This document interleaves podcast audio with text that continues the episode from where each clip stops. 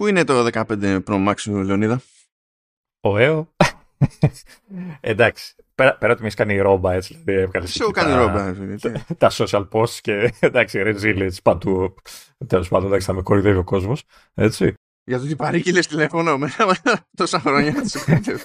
εννοείται, εννοείται ότι έχει λειτουργήσει η αγαπημένη μου τύχη σε αυτά τα θέματα, έτσι.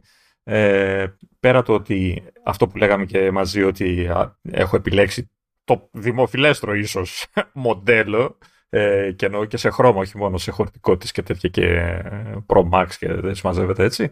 Ε, ε, εννοείται ότι έχει βγει ο Κουκ και το έδειχνε ότι είναι το αγαπημένο του και αυτά, οπότε καταλαβαίνεις τι γίνεται κτλ. Ε, η, η πλάκα είναι ότι. Ε, θα γελάσει, τώρα θα γελάσεις, αλλά κατάφερε και έχει πάρει απλό βέβαια 15 ε, συγγενείς πριν από μένα. το έχεις ε, τα 15 είναι πάνω στο λανσάρισμα τα 15 είναι ευκολάκια. Είναι ευκολάκια. Ναι, ναι, ναι. Αλλά ήθελα να του το πω και αυτό. Ότι πάλι κάποιος άλλος, ευτυχώς δεν το έχω πληρώσει εγώ. έτσι. Ε, πήρε έτσι, την οικογένεια, στην ευρύτερη οικογένεια ε, πριν από μένα κινητό.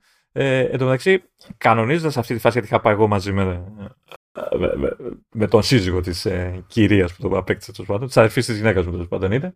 Ε, ε, πήγαμε στο, σε γνωστή αλυσίδα καταστημάτων, ας πούμε, και του λέω έτσι, για πλάκα του λέω, βλέπω έχετε, λέει, ναι, λέει, τα δεκαπεντάρια είναι εύκολα για αυτά. Ε, βέβαια, λέει, δεν έχουμε εδώ, θα, ξέρεις, θα το φέρουμε από κατάστημα και αυτά. Λέω, το Pro Max με κοιτάει, γελάει. Γυρνάει στην οθόνη και λέει, μπράβο. Βρήκες και εσύ να διαλέξει, του λέει. Γνωστός που λέει στην Αμερική του πάνε για Νοέμβριο και αν. Λέω, ωραία, άμα στην Αμερική είναι Νοέμβριο, εδώ θα είναι καλό Πάσχα, έτσι. Καλά, και αυτό σχετικό είναι γιατί ξέρεις. Ναι, μεν είναι σημαντική αγορά η Αμερική, όπως είναι και η Κίνα, οπότε θα έχουν μια σχετική προτεραιότητα. Αλλά αυτό δεν σημαίνει ότι ξέρεις ότι φυτρώνει το πετάνε μόνο παντά, γιατί άμα ήταν έτσι δεν θα, είχαν, δεν θα είχαν τίποτα για λανσάρισμα.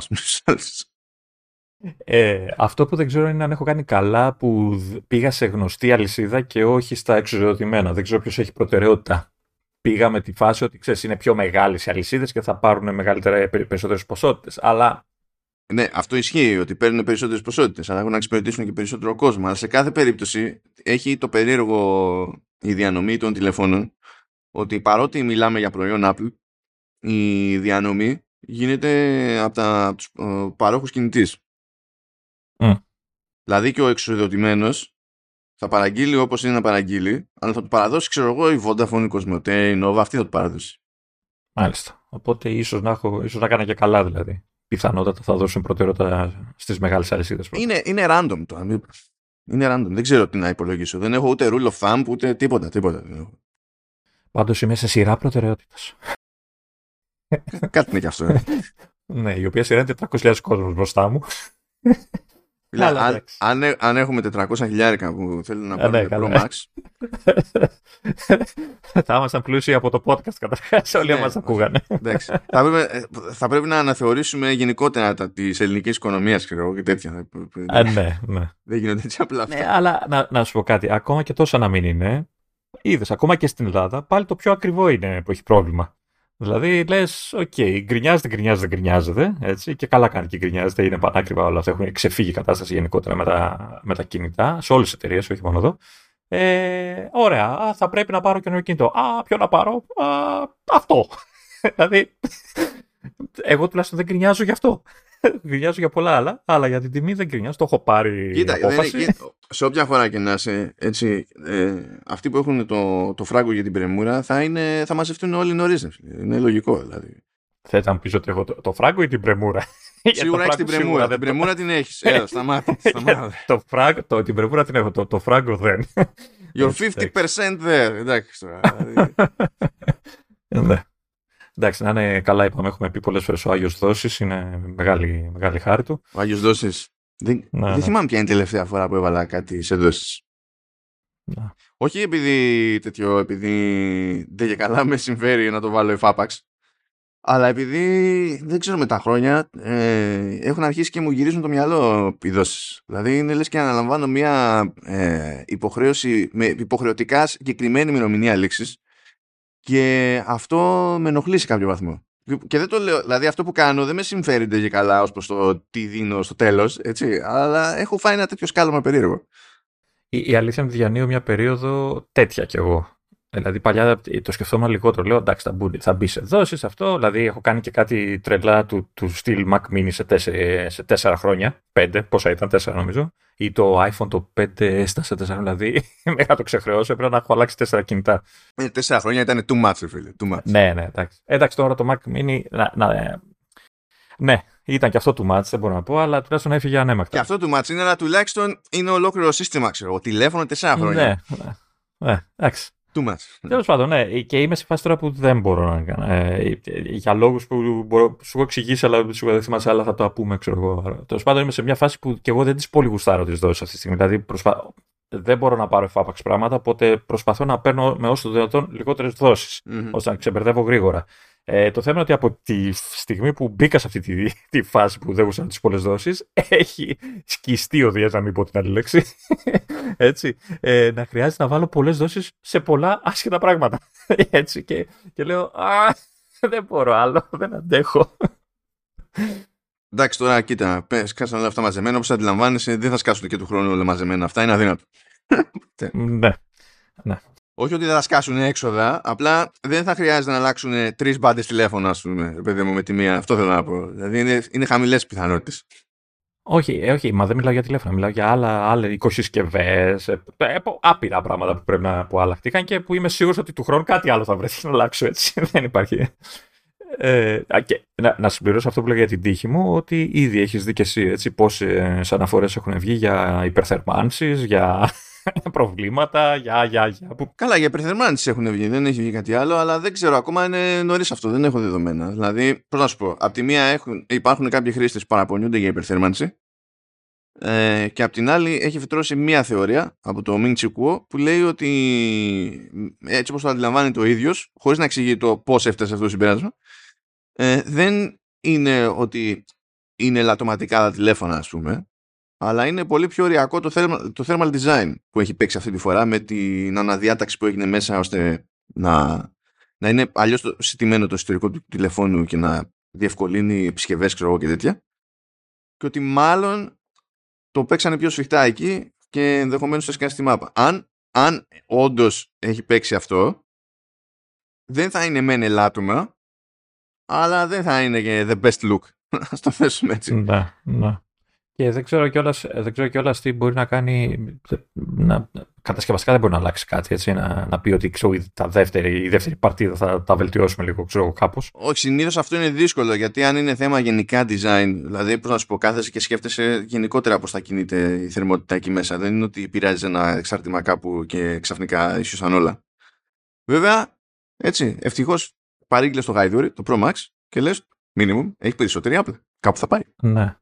Ξέρεις, μου, κάνει, μου κάνει εντύπωση γιατί υποτίθεται ότι, τα, ότι όλο αυτό το jump στα 3 νανόμετρα ήταν για να μειωθεί και αυτό το πράγμα. Έτσι δεν είναι; Ε, βοηθάει τέλος πάντων να δουλεύει πιο, πιο κρύα ο ε, Άμα θες, γιατί άμα, άμα είδες, δηλαδή ε, το δώσανε, δώσανε λίγο αέρα παραπάνω στη CPU, ε, κάνανε ό,τι χώραγε στα γρήγορα σε GPU και δώσαν έξτρα πόνο σε, σε Neural Engine και δεν τάξανε διαφορά στην αυτονομία. Δηλαδή τάζουν ακριβώ την ίδια αυτονομία με τα προηγούμενα μοντέλα. Οπότε νομίζω ότι αυτή τη φορά δεν πήγαν να το μοιράσουν κάπω. Απλά είπαν τι μα παίρνει από άποψη ξέρω εγώ, επίδοση με βάση τι προτεραιότητε που έχουμε στο κεφάλι μα τέλο πάντων. Πήγαινε εκεί, δώστα. Ό,τι, ό, ό,τι μπορεί, χώστα. Επίσης, δεν μου αρέσει και αυτό που προτείνει ο Μιντσικούο για software update που θα διορθώσει και καλά το πράγμα, το οποίο εμένα μου, μου μοιάζει με throttle. Ότι θα βάλουν κάποιο μεγαλύτερο όριο στον επεξεργαστή για να μην ζεσταίνεται. Ε, αυτό, αυτό, δεν, αυτό δεν θεωρείται διόρθωση. Δηλαδή, και συν της άλλης, αν το πιστεύει ναι. στα σοβαρά ότι θα διορθωθεί με software, τότε η θεωρία που ο ίδιος προτάσει ότι είναι θέμα thermal design δεν μπορεί να ισχύει. Και άλλωστε θα είναι και κουλό να, να, να, να σου έχει διαφημίσει έναν επεξεργαστή super wow, ξέρω, και να σου πει Α, τελικά ξέρεις, δεν θα μπορείς να το χρησιμοποιήσεις πλήρως. Έτσι. Μα δεν θα χρειαστεί γιατί εσύ, το τηλέφωνο στη, στα περισσότερα πράγματα που κάνεις δεν προλαβαίνει να φτάσει στο όριο. Throttling παίζει πάντα, άμα το. χρόνια, σε οτιδήποτε. Άμα το, το ζωρίσεις, το πας ε, τσίτα τέρμα Θεού. Και από τη στιγμή που η Apple δεν διαφημίζει ποτέ χρονισμούς, θα σου πει δεν, δεν άλλαξα εγώ ναι, τι, τι σου έταζα. Είναι το, το αναμενόμενο, ναι. Όχι, ε, το σκέφτομαι τώρα. Κοίτα, σκέφτομαι το gaming, έτσι. Μιας και βλέπω εδώ, εντάξει, η μαγική εικόνα στα notes. Σκέφτομαι στο ναι.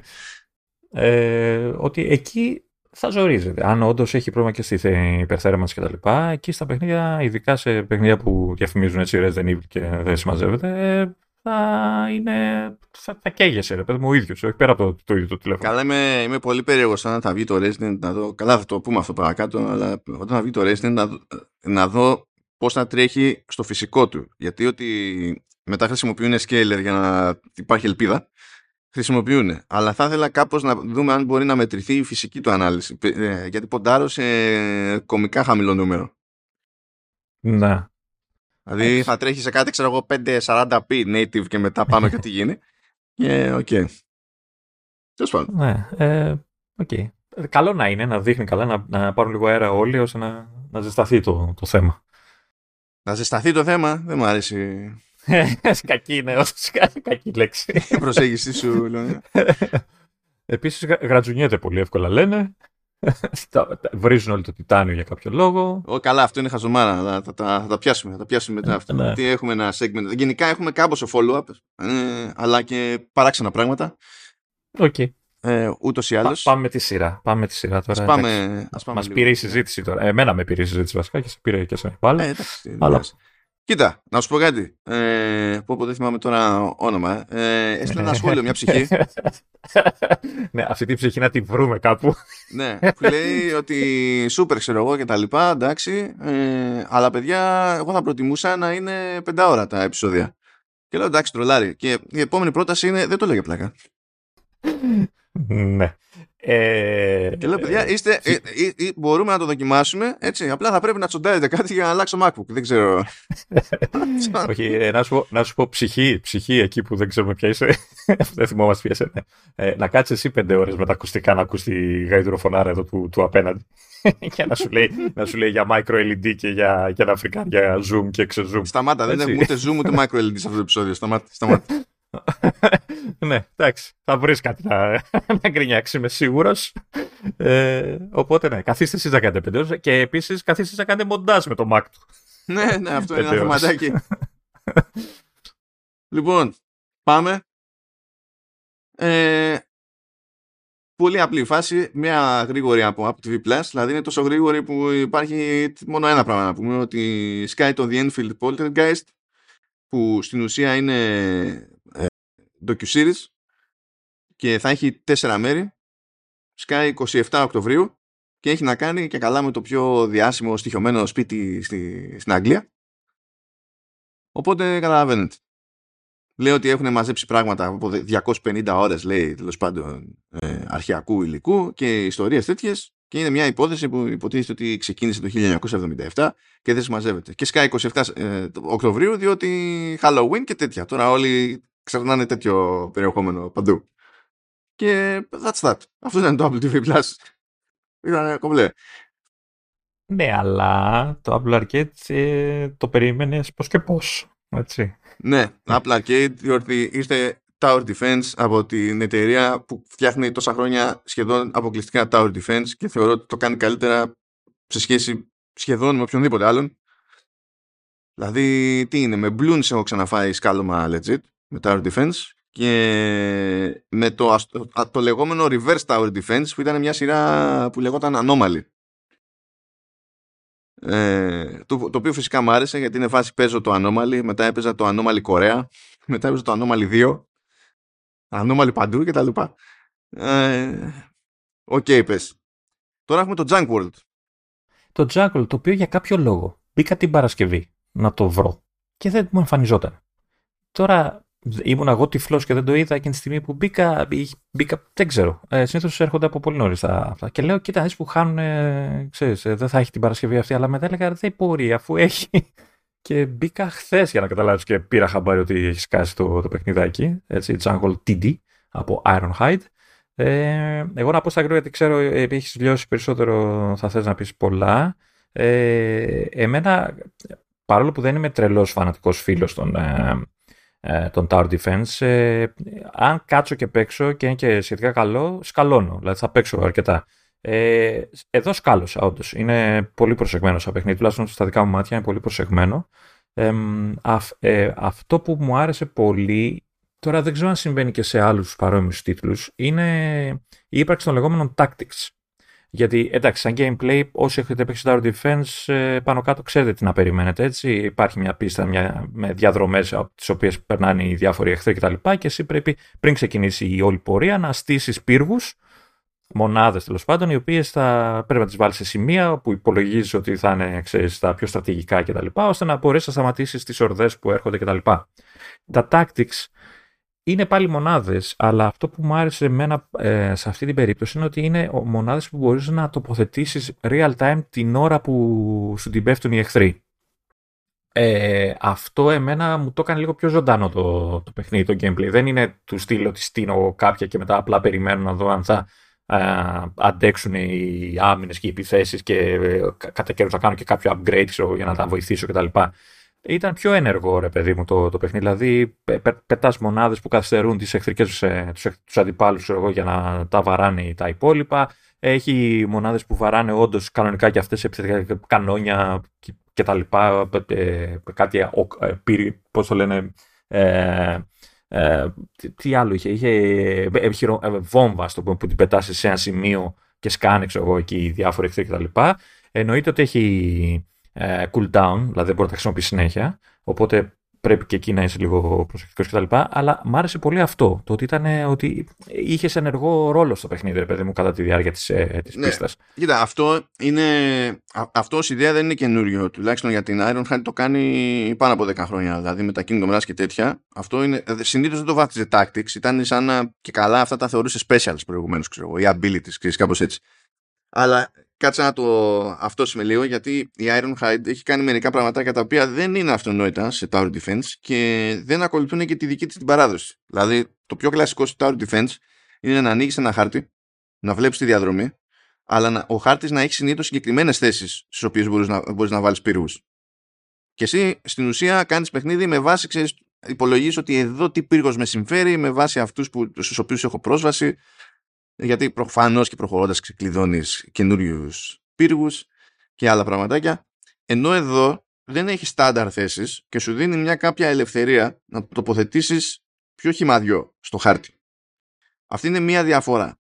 Δεν έχεις πλήρη ελευθερία όμως. Δηλαδή υπάρχουν σημεία που δεν μπαίνει πύργος έτσι. Δηλαδή, ναι, γιατί έχει εμπόδια. Αυτό επικοινωνείται όμως και ξέρεις μετά από τα σχέδια και τα γραφικά επικοινωνείται. Τα οποία σχέδια εξακολουθούν και έχουν το ίδιο ύφος της Ironhide το κλασικό και φοβερή προσοχή στο, στο animation. Αυτό πάντα δηλαδή με συγκλονίζει. Από το πρώτο πριν από τόσα χρόνια, ας πούμε, μέχρι τώρα είναι κάτι που δηλαδή κάποιος είναι μερακλής με τα animation εκεί πέρα. Που έχεις να κάνεις με μονάδες που ειδικά στα τηλέφωνα φαίνονται κούτσικα και πάλι το animation είναι σαφές και έχει τσαχπινιά. Τέλος πάντων, αυτή είναι μία ε, διαφορά που έχει. Άλλη διαφορά που έχει είναι ότι ε, σε αντίθεση με τα περισσότερα και τα προηγούμενα της ίδιας δεν ε, έχει ό,τι να είναι αριθμό από κύματα, γιατί οι εχθροί κάνουν κατά κύματα. Ε, το σύνηθε σε Tower Defense είναι να υπάρχουν αρκετά και το πλήθος των κυμάτων να διαφέρει και από επίπεδο σε επίπεδο και όσο προχωρά συνήθως να, έχει, να πληθαίνουν κιόλας. Τώρα εδώ τα κύματα είναι πάντα τρία. Πάντα τρία. Και κάθε φορά που τελειώνει ένα κύμα, ε, παίζει παύση, ενώ προηγουμένως σου έδινε μια ανάσα σε άλλα της παιχνίδια, σου έδινε μια ανάσα και αν ήθελες μπορούσες να επιταχύνεις την αναμονή.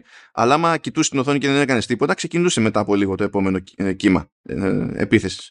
Εδώ τώρα κάνει παύση και σου δίνει εκείνη την ώρα έξτρα προμήθειες για να φτιάξεις πύργους και να κάνεις αναβαθμίσεις σε αντίθεση πάλι με το σύνηθες, όπου, όπου κάθε φορά που τρως μια μονάδα, αυτό σου δίνει κάποια χρήματα, υποτίθεται, και μπορείς καθώς τρέχει το κύμα να κάθεσαι και να χτίζεις. Εδώ δεν παίζει. Εδώ προετοιμάζεσαι για το κύμα, και όταν έχετε το κύμα, δουλεύεις με τους πύργους που πρόλαβες και προετοίμασες μια αναβάθμιση ή δεν ξέρω και εγώ τι. Και από εκεί και πέρα, για να ρεφάρει έτσι αυτή τη, τη δισκαμψία, ας το πούμε, είναι που βάζει μεγαλύτερη ποικιλία στα tactics που λέει ο Λεωνίδας. Που στην ουσία τα tactics τώρα είναι τις περισσότερες φορές είναι βοηθητικές μονάδες. Σου λέει κότσα εδώ ένα τάρετ. Ε, ή έχουμε κάτι τύπους με ακόντια ξέρω που χρησιμεύουν σε ό,τι μονάδα να είναι και σε πετούμενες. Ή έχουμε διάφορα τέτοια. Και επίσης, καθώς προχωράμε στο παιχνίδι και μαζεύουμε αστέρια, είναι το κλασικό το στυλ. Έτσι, ένα, δύο, τρία αστέρια ανάλογα με την επίδοση. Ε, ξεκλειδώνουμε και καινούριους πύργους και καινούργια tactics και άλλο ένα κλασικό στην περίπτωση του είδους και της Ironhide είναι ότι έχουμε και hero units που και αυτά αναβαθμίζονται. Και βοηθάνε, και βοηθάνε ενεργά και στο μέσα, έτσι. Δηλαδή είναι και αυτή μια μονάδα κανονικά. Το οποίο μάλιστα την ελέγχεις και αυτή άμεσα ναι, ναι. την ώρα που παίζεις. Το άλλο τσαχπίνικο που έχει είναι ότι όταν ε, ξεκλειδώνεις αναβαθμίσεις χρησιμοποιώντας kill points, γιατί λεβελάρουν οι μονάδες, μαζεύεις experience υποτίθεται χρησιμοποιώντας τις μονάδες σε μάχες. Ε, ξεκλειδώνεις με το, ξέρω εγώ, το τάδε skill ή τη βελτίωση αυτού του skill, γιατί έχει, συνήθως κάθε μονάδα έχει από δύο και έχουν αυτά levels μετά δικά τους και βελτιώνονται. Αλλά αυτό δεν σημαίνει ότι αυτά τα skills ε, είναι αυτόματα διαθέσιμα στη μάχη. Ε, πρέπει και καλά να, να επενδύεις αυτά γιατί σου δίνει τέτοιο, σου έχει ένα ξεχωριστό resource, έχει fuel και απ' την άλλη είναι, ξέχασα, α και τι το λέει το άλλο, ξέχασα πώς τα λέει. Τέλος πάντων, έχει ένα άλλο currency και πρέπει να τις ενεργοποιήσεις αυτές να τις αναβαθμίσεις. Δηλαδή δεν είναι passive. Συνήθως, συνήθως αυτό έπαιζε ε, με άλλο τρόπο σε αυτό το σε tower defense της Ironhide. Ανέβαινες, δηλαδή έφτιανε στον πύργο. Πάνω στη μάχη του ανέβαζες level, ξανά και ξανά και κάπου έφτανες σε κάποια φάση που είχε διχάλα και ε, μπορούσες να κάνεις εξειδίκευση του tower και άλλαζε σημαντικά μορφή και ιδιότητες. Και ύστερα στην τελική του μορφή είναι που πλήρωνες και πλήρωνες ενώ όχι κανονικά λεφτά και ξεκλείδωνες πάλι συγκεκριμένα τέλος πάντων skills που είναι χαρακτηριστικά αυτής της τελικής και δυνατότερης μορφής του πύργου. Ενώ εδώ ξεκινάει από πριν και δεν λεβελάρει ο κάθε πύργος τέλος πάντων εντός της παρτίδας. Έχει δοκιμάσει διάφορα τέτοια και στην αρχή με μπέρδεψε λίγο. Αλλά... Έχει και παθητικά skills πάντως και παθητικά skills. Δηλαδή είδα που έχει 3-4 νομίζω το ένα που ενεργοποίησα εγώ ήταν που σου πρόσθεται καρδιές, δηλαδή πόσες μονάδες μπορείς να χάσεις. Ε, να, να, πάνε μάλλον να περάσουν την αμυντική σου γραμμή. Αυτά θεωρούνται items που είναι τέτοιο, που είναι σαν, ναι, ξέρω εγώ και τέτοια. Ναι. Ε, αυτά, αυτά μπορεί να πεις ότι είναι σαν παθητικά skills, ρε παιδί μου, ότι σου προσθέτουν. Αυτά τα αγοράζεις υποτίθεται ε, με πράγματα που κερδίζεις μέσα στο παιχνίδι, αλλά είναι, δεν είναι καθόλου σφιχτή η οικονομία. Δηλαδή έχω άπειρα λεφτά. έχω πραγματικά άπειρα λεφτά. Ε, ε, εγώ να πω το κλασικό μου ε, για τη συγκεκριμένη εταιρεία έτσι, ότι είναι δύσκολο. Είναι απαιτητικό παιχνίδι. Και ξεκινάει μπαμπαμ. Δηλαδή, ε, έπαιζα εγώ στην αρχή. Ε, μάλιστα είχα σκαλώσει στην τρίτη πίστα στο αυτό. Τέλος πάντων, την περνάω με τα, με τα πολλά και παίζω άλλους δύο-τρεις και μου λέει ε, τώρα το tutorial complete. Λέω, ε, τόση ώρα το tutorial, ξέρω εγώ. Λέω, OK. Okay. Ε, παρατήρησα, ε, εγώ το δοκίμασα σε tablet τώρα πριν από λίγο και, σε, και στο Mac. Ήθελα να δω και ποντίκι και ε, για κάποιο λόγο μου κόλλησε πιο πολύ για ποντίκι αυτό το παιχνίδι. Αυτά τα παιχνίδια, δεν ξέρω γιατί. OK. Okay. Ε, παίζει και στα δύο εξαιρετικά και με touch και με ποντίκι, δεν έχει θέμα ε, κανένα. Ε, Επίσης παίζει ε, ακόμα και στο tablet παίζει ok, δεν είναι βαρύ. Δηλαδή, ενώ γίνονται χαμός, δεν κολλάει πουθενά. Όχι, ούτε μεγάλο ε, είναι σαν αρχείο, ούτε τίποτα μια χαρά. Ε, εγώ αντιμετώπισα πρόβλημα με το iCloud Save, το οποίο ξεκόλλησε τώρα, δηλαδή κάπως το έκανα και πήρε μπροστά, γιατί δεν το 'βλεπε το tablet στην αρχή το save. Ε, το πήρε τέλος το κατάλαβε. Ε, και ε, το άλλο το ξέχασα που ήθελα να πω. Εντάξει, πιάσε κάτι για να το μπουρθεί. Ε, α, ε, ε, για κάποιο λόγο, δεν ξέρω αν το έχεις παρατηρήσει εσύ ή έφαγε σε μένα φρίκι, ε, μπαίνει στα options και, στο, και έχει επιλογές για level, πόσο δύσκολο θα είναι το παιχνίδι. Ε, για μένα default ήταν το veteran, όχι το normal. Δεν ξέρω γιατί. Δεν ξέρω κι εγώ. Και το πάτσα και το άλλαξα, ξέρω εγώ, και το, και το πήγα normal, ξέρω εγώ, Αλλά δεν ξέρω αν το έχεις δει καθόλου στα settings, αν το παρατήρησες. Ε, εκτός αν το είχα πατήσει εγώ στην αρχή γιατί το είχα πάρει χαμπάρι και το είχα αλλάξει, αλλά, αλλά μου το έκανε αυτό και λέω είναι δύσκολο, το βάζετε και default στο veteran, λέω κάτι, δεν θε, κάτι θέλετε να μου πείτε. Ναι, δεν ξέρω τώρα γι' αυτό. Ε... Πάντως, εγώ ήθελα, επειδή το έπαιξε στο κινητό, ε, δεν έχω πρόβλημα να το δω στο κινητό. Ε, βλέπετε, εννοώ με την έννοια ότι τις βλέπεις μονάδες, γιατί είναι ψηλολόγια. Ακόμα και στο tablet είναι ψηλολόγια. Τώρα, ε, ναι, θα πω, αλλά με τον αστερίσκο ότι είμαι σε Pro Max τελική, έτσι. Δηλαδή... Εντάξει, σε σύγκριση με το tablet, ας πούμε, ρε παιδί μου, η οθόνη είναι μικρή πάλι. Τώρα, συνήθως σε δηλαδή η κλίμακα που βλέπεις είναι η κλασική για, για την εταιρεία.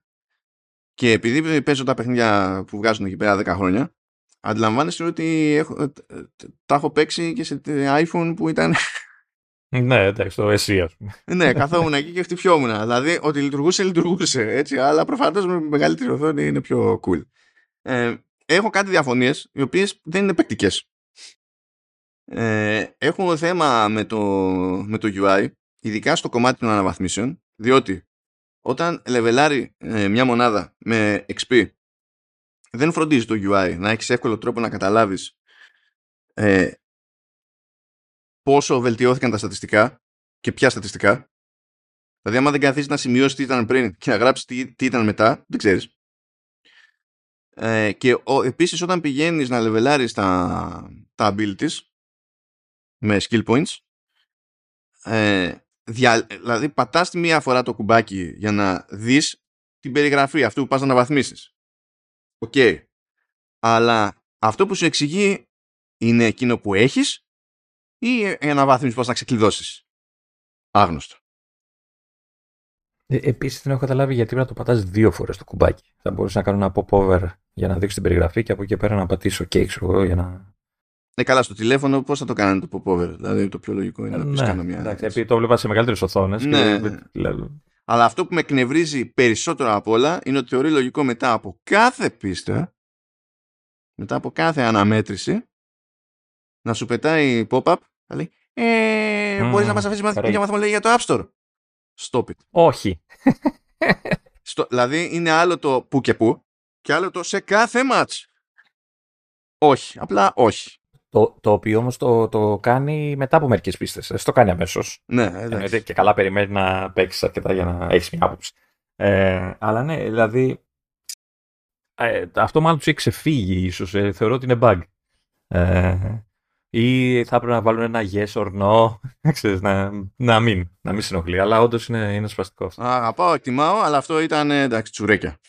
Ναι, αυτό ήταν τσουρέκια. Ε, έχει και, δεν ξέρω αν έχεις ε, ανακαλύψει, έχει και μυστικούλια στους χάρτες. Ε, εγώ πέτυχα δύο. Ναι, είναι, επί, επίσης το κάνουν αυτό. Δεν έχει νόημα να πατάτε διάφορα σημεία στους χάρτες. Άμα βλέπετε, ξέρω, καμιά καλύβα, κάποιο χαρακτήρα, κάποιο ζωάκι, να το πατάτε. Και συνήθως έχει κάποια τσαχμινιά που είναι easter egg. Δεν είναι ότι συμβαίνει κάτι που επηρεάζει το παιχνίδι. Απλά θα έχει κάποιο animation εκεί για το χαβαλέ.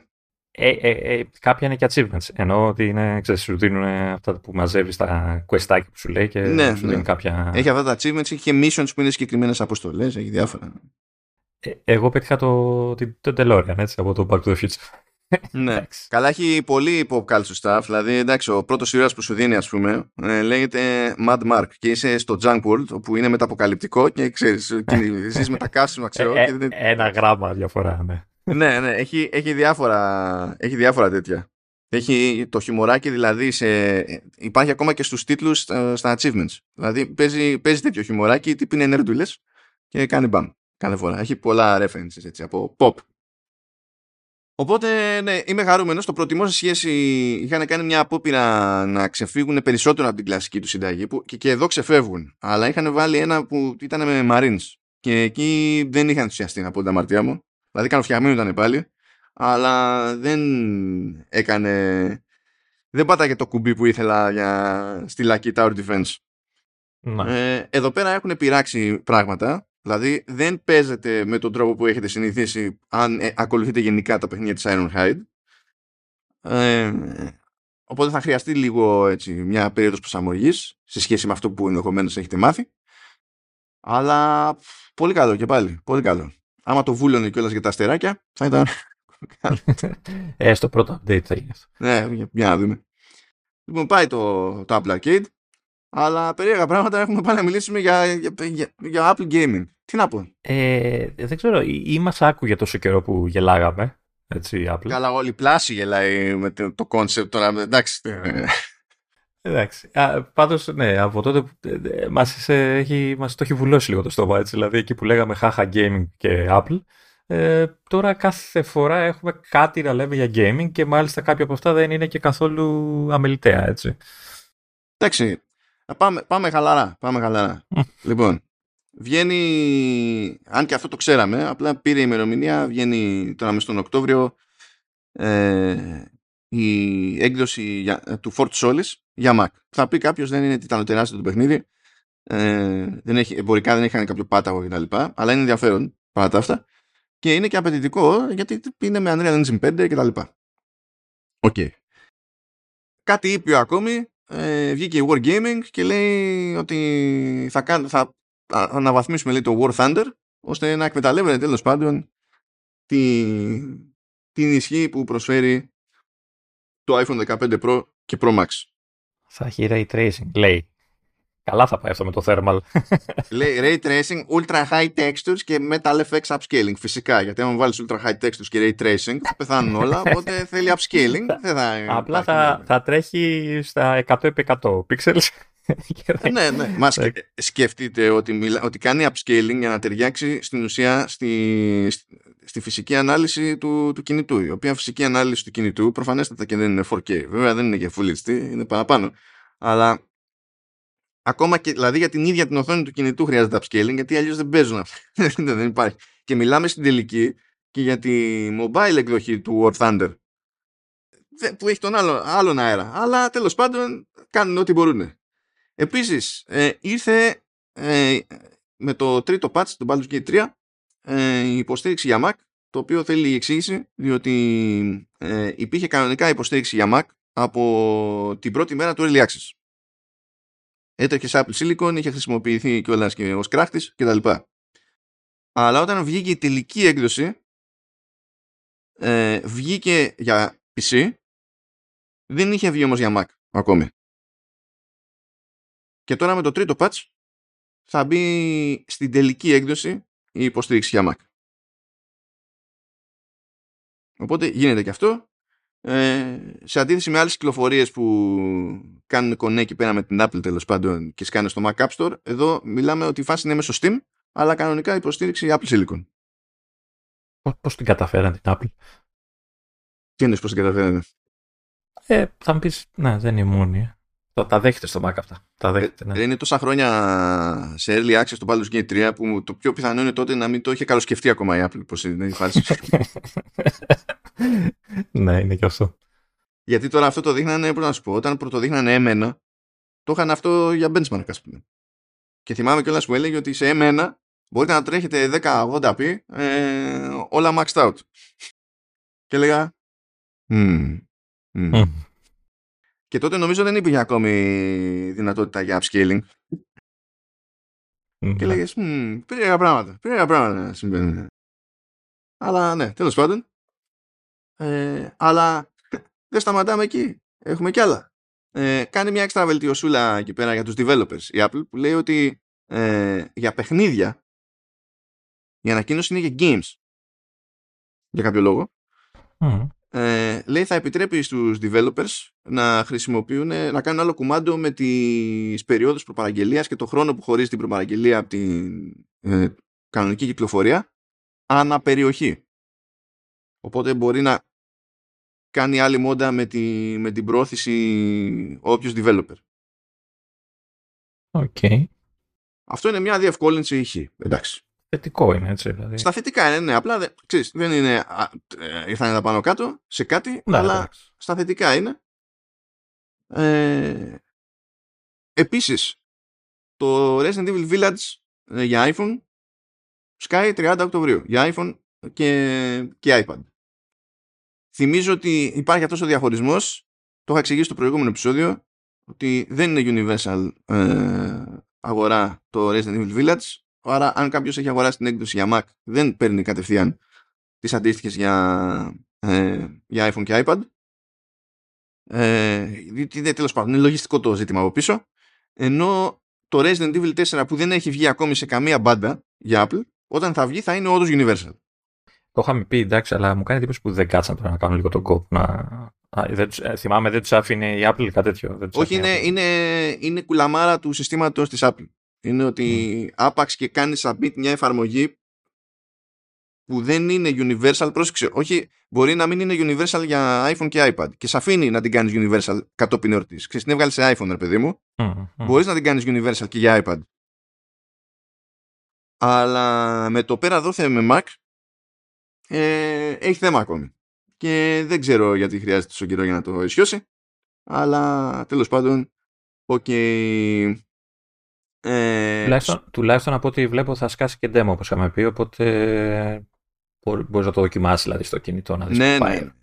Θα το, θα, θα, θα, το φτάσουμε και αυτό το ζήτημα, αν και το είχαμε πει και την προηγούμενη φορά. Ε, λοιπόν, ε, ως συνήθως, ως συνήθως, ως συνήθως, μάλλον αυτό δεν είναι το σύνηθες, αλλά θα, ναι, OK. Okay. Ε, ανοίγω το App Store και συγκλονισμένος βλέπω φόρα παρτίδα ε, άρθρο για τον ερχομό του Resident Evil 4. Και φυσικά είναι και εξελινισμένο και όποιος το ανέλαβε ε, δεν ξέρει τι λέει. Ε, διότι δεν μπορείς να λες ε, το Resident Evil 4 είναι μια επανέκδοση του επιτυχημένου παιχνιδιού που παίζεται σε πολλαπλές πλατφόρμες Resident Evil 4 2005. Αυτό δεν είναι πρόταση. Επίσης δεν έχεις καταλάβει τι λες. Γι' αυτό δεν είναι πρόταση. Γιατί δεν είναι ότι δεν ξέρεις ελληνικά. Είναι ότι ε, δεν σου θυμίζει τίποτα όλο αυτό. Δεν ξέρεις τι εννοεί ο ποιητής. Όταν λέει ότι στην ουσία εννοεί ότι έχει βγει σε πολλές πλατφόρμες το Resident Evil 4 του 2005. Έχει και ανανεωμένα γραφικά και χειριστήρια. Έχει, ναι, controls. Γιατί είναι, το controls είναι τα χειριστήρια. Το οποίο επίσης εκεί δεν ξέρω τι έχει γίνει, γιατί ως controls δεν σημαίνει χειριστήρια. Δηλαδή, control σημαίνει χειριστήριο ε, για, για αυτόν που πήρε ως ενήλικας την πρώτη του τηλεόραση Blaupunkt. Και έζησε την εποχή στα ελληνικά που έλεγε ο παππούς φέρε μου το control εκείνος μόνο εκείνος μόνο βλέπει controls και λέει α χειριστήριο δεν υπάρχει αυτό δεν υπάρχει. Καθώς και με πρόσθετα ε. συστήματα παιχνιδιού.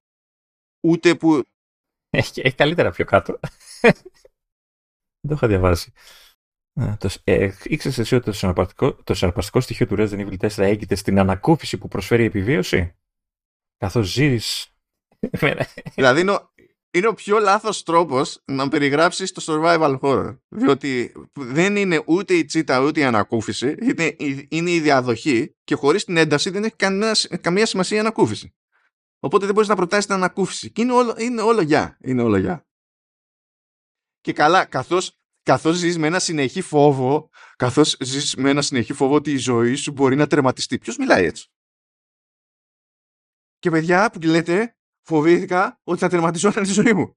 Δεν υπάρχει αυτό όταν μιλάς σε τέτοιο ύφος. Δεν είναι αντικείμενο. Το θέμα είναι και. Εντάξει, ο, τη μετάφραση, αλλά το θέμα είναι και πόσο σφιχτή είναι ή ανοιχτόμυαλη είναι οι, οι υπόλοιποι που θα δεχτούν το κείμενο. δηλαδή πόσο σε αφήνουν να κουνηθείς στη μετάφραση. Τέλος πάντων. Να σου πω κάτι. Αποκλείεται κάποιος να του είπε: Κοίτα, όπου βλέπεις control θα γράφεις χειριστήριο. Αποκλείεται. Αποκλείεται. Αποκλείεται. Κάποιος έχει κάνει παρόλα εδώ πέρα. Αλλά τέλος πάντων το point ήταν ότι κάθε και κάνει σπρόξιμο για, για το παιχνίδι που αυτό λέει ότι αναμένεται 31 Δεκεμβρίου του 2023.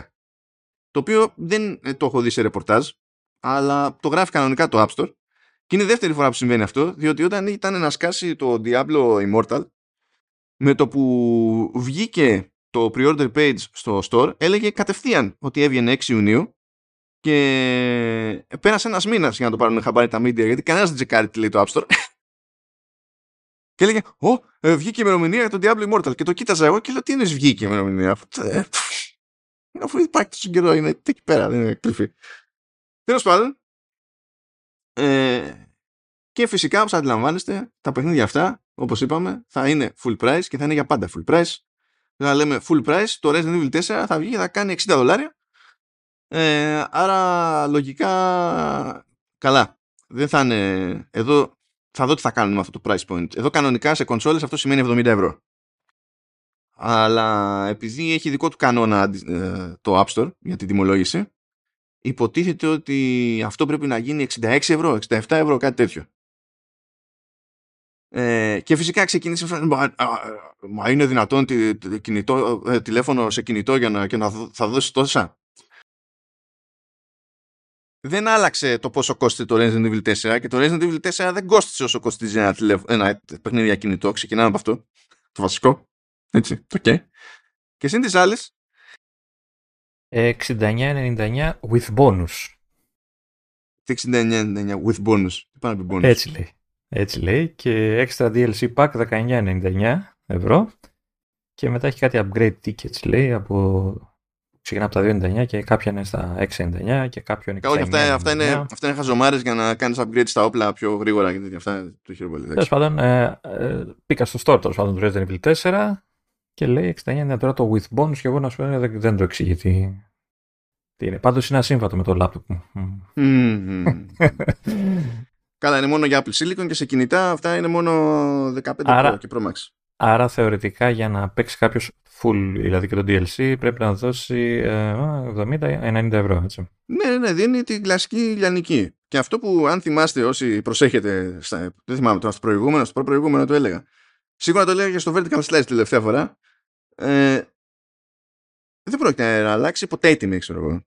Διότι από τη σκοπιά της Capcom η αγορά σχετικά είναι μικρότερη, προφανέστατα δεν έχει σημασία πόσοι έχουν Apple hardware, σημασία έχει πόσοι κάνουν τον κόπο να πληρώσουν για gaming σε Apple hardware. Ε, και από την άλλη και από τη σκοπιά της Apple σου λέει ότι φίλε είναι και για Mac και για iPad και για iPhone και άμα μας φωτίσει ο Θεός θα είναι και για Apple TV. Αν θέλεις να το κάνεις αυτό υπό άλλες συνθήκες Πόσα λεφτά θα χρειαστείς; Ε, να σου πω κάτι τώρα. Ε, ας βγει καλό, ας παίζει καλά. Έτσι. Και, OK, okay, έτσι να, δικαιω...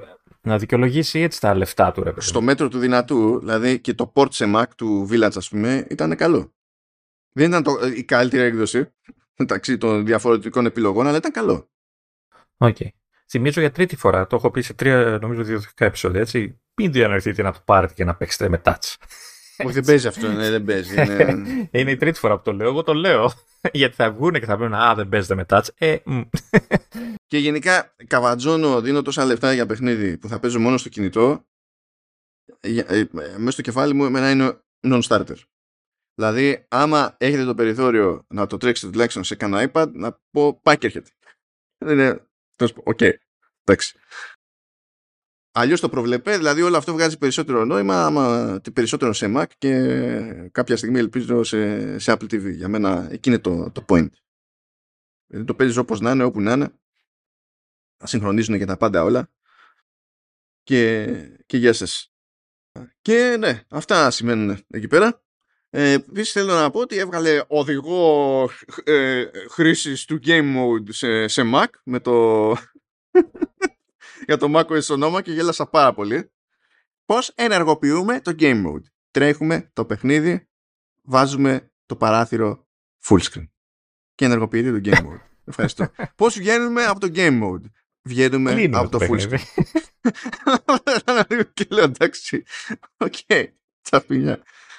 Δεν είναι κάτι φαντεζή, είναι κάτι που τέλος πάντων κακώς έλειπε τόσα χρόνια, αλλά ανταξιωθήκανε τώρα. Σου λέει ότι γενικά όταν τρέχει παιχνίδι σε full screen mode, τότε ε, οτιδήποτε τρέχει στο background ε, χάνει σε προτεραιότητα στο σύστημα και προέχει οτιδήποτε σχετίζεται, ε, ε, προέχει σε CPU και GPU οτιδήποτε σχετίζεται με το παιχνίδι. Και το άλλο λέει ότι διπλασιάζεται και η δειγματοληψία του Bluetooth ώστε να ρίχνει το latency στα χειριστήρια. Αυτό καλό. Ναι, αυτό το τρίτο δεν, δεν θα του το είχα. Δηλαδή, άμα μου έλεγες τι μπορείς να περιμένεις το game mode εφόσον το κάνει η Apple, δηλαδή θα, το, το, τα πρώτα δύο θα πεις ναι, άμα δεν τα κάνεις αυτά δεν μπορείς να μιλάς για game mode. Αλλά για το Bluetooth δεν του το είχα.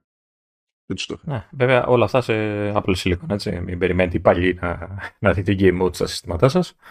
Όχι, παιδιά, τώρα εντάξει. Μα τώρα δεν είναι, δεν είναι περίεργα τα πράγματα αυτά. Έχουμε κλείσει, είμαστε τρίτη χρονιά, κλείνουμε τρία χρόνια σε Apple Silicon. Είναι σαν κάτι παράπονα που είδα ότι το Sonoma λέει έχει διάφορες λειτουργίες που δεν λειτουργούν σε Intel Mac. Ε, τι θες τώρα; Δεν ξέρω βέβαια. Το Game Mode δεν θα μπορούσε, δεν θα μπορούσε να, να κάνει κάποια από αυτά τα πράγματα και σε Intel. Δηλαδή να ρίχνει τις προτεραιότητες και τέτοια. Άντε πες το Bluetooth δεν μπορεί να το κάνει, ξέρω, γιατί είναι hardware. Που δεν ξέρω κιόλας. Ε, στα άλλα θα μπορούσε να κάνει, θα παίξει λίγο με τις προτεραιότητες και τα κουλουπού κουλουπού. Δεν σου πάει να τα κάνει όλα. Θα μπορούσε, αλλά να σου πω κάτι τώρα κάθονται και το στείλουν τώρα αυτό το πράγμα και σου λέει αξίζει τον κόπο να κάνουμε την έξτρα δουλειά για το πιο πίσω. Και σου λένε never mind. Σε περίπτωση που δεν καταλάβατε, Έτσι, κυκλοφόρησε το Apple ονόμα. Το Apple ονόμα, τι λέω, το macOS ονόμα.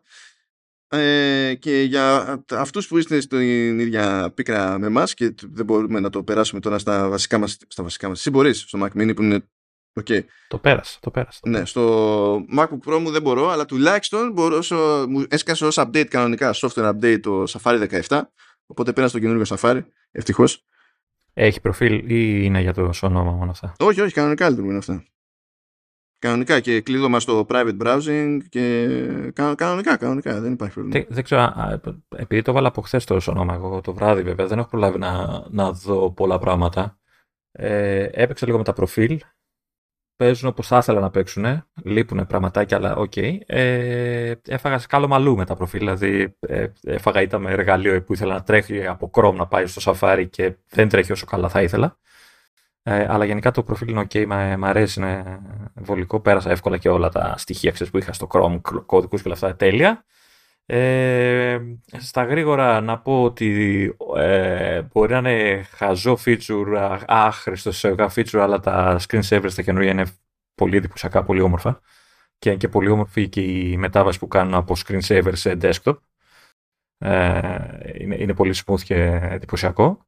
Ε, είμαι, είμαι στο, στο φράχτη, on the fence, ε, για, για τα widgets στο desktop από πάνω. Τα έχω βάλει. Ξέρεις, άμα, άμα, άμα το δω σε καμιά ξέμπαρκη μετάφραση, θα, θα σε πάρω τηλέφωνο. ε, ε, τα έχω βάλει. Ε, δεν έχω πιστεί ακόμα. Δεν ενοχλούν όσο νόμιζα ότι θα ενοχλήσουν, επειδή κάνουν και blend ε, όταν είναι, ξέρεις, δεν είναι στο προσκήνιο, είναι, είναι τα κάποια άλλη εφαρμογή, κάνουν, ξέρεις, ε, σκοτεινιάζουν λίγο και δεν ενοχλούν τόσο. Ε, είχα μια φοβία ότι θα έχουν κάνει μπουρδα με το Stage Manager και τα, γιατί έβαλα τα widget όλα από τη μεριά του Stage Manager αριστερά.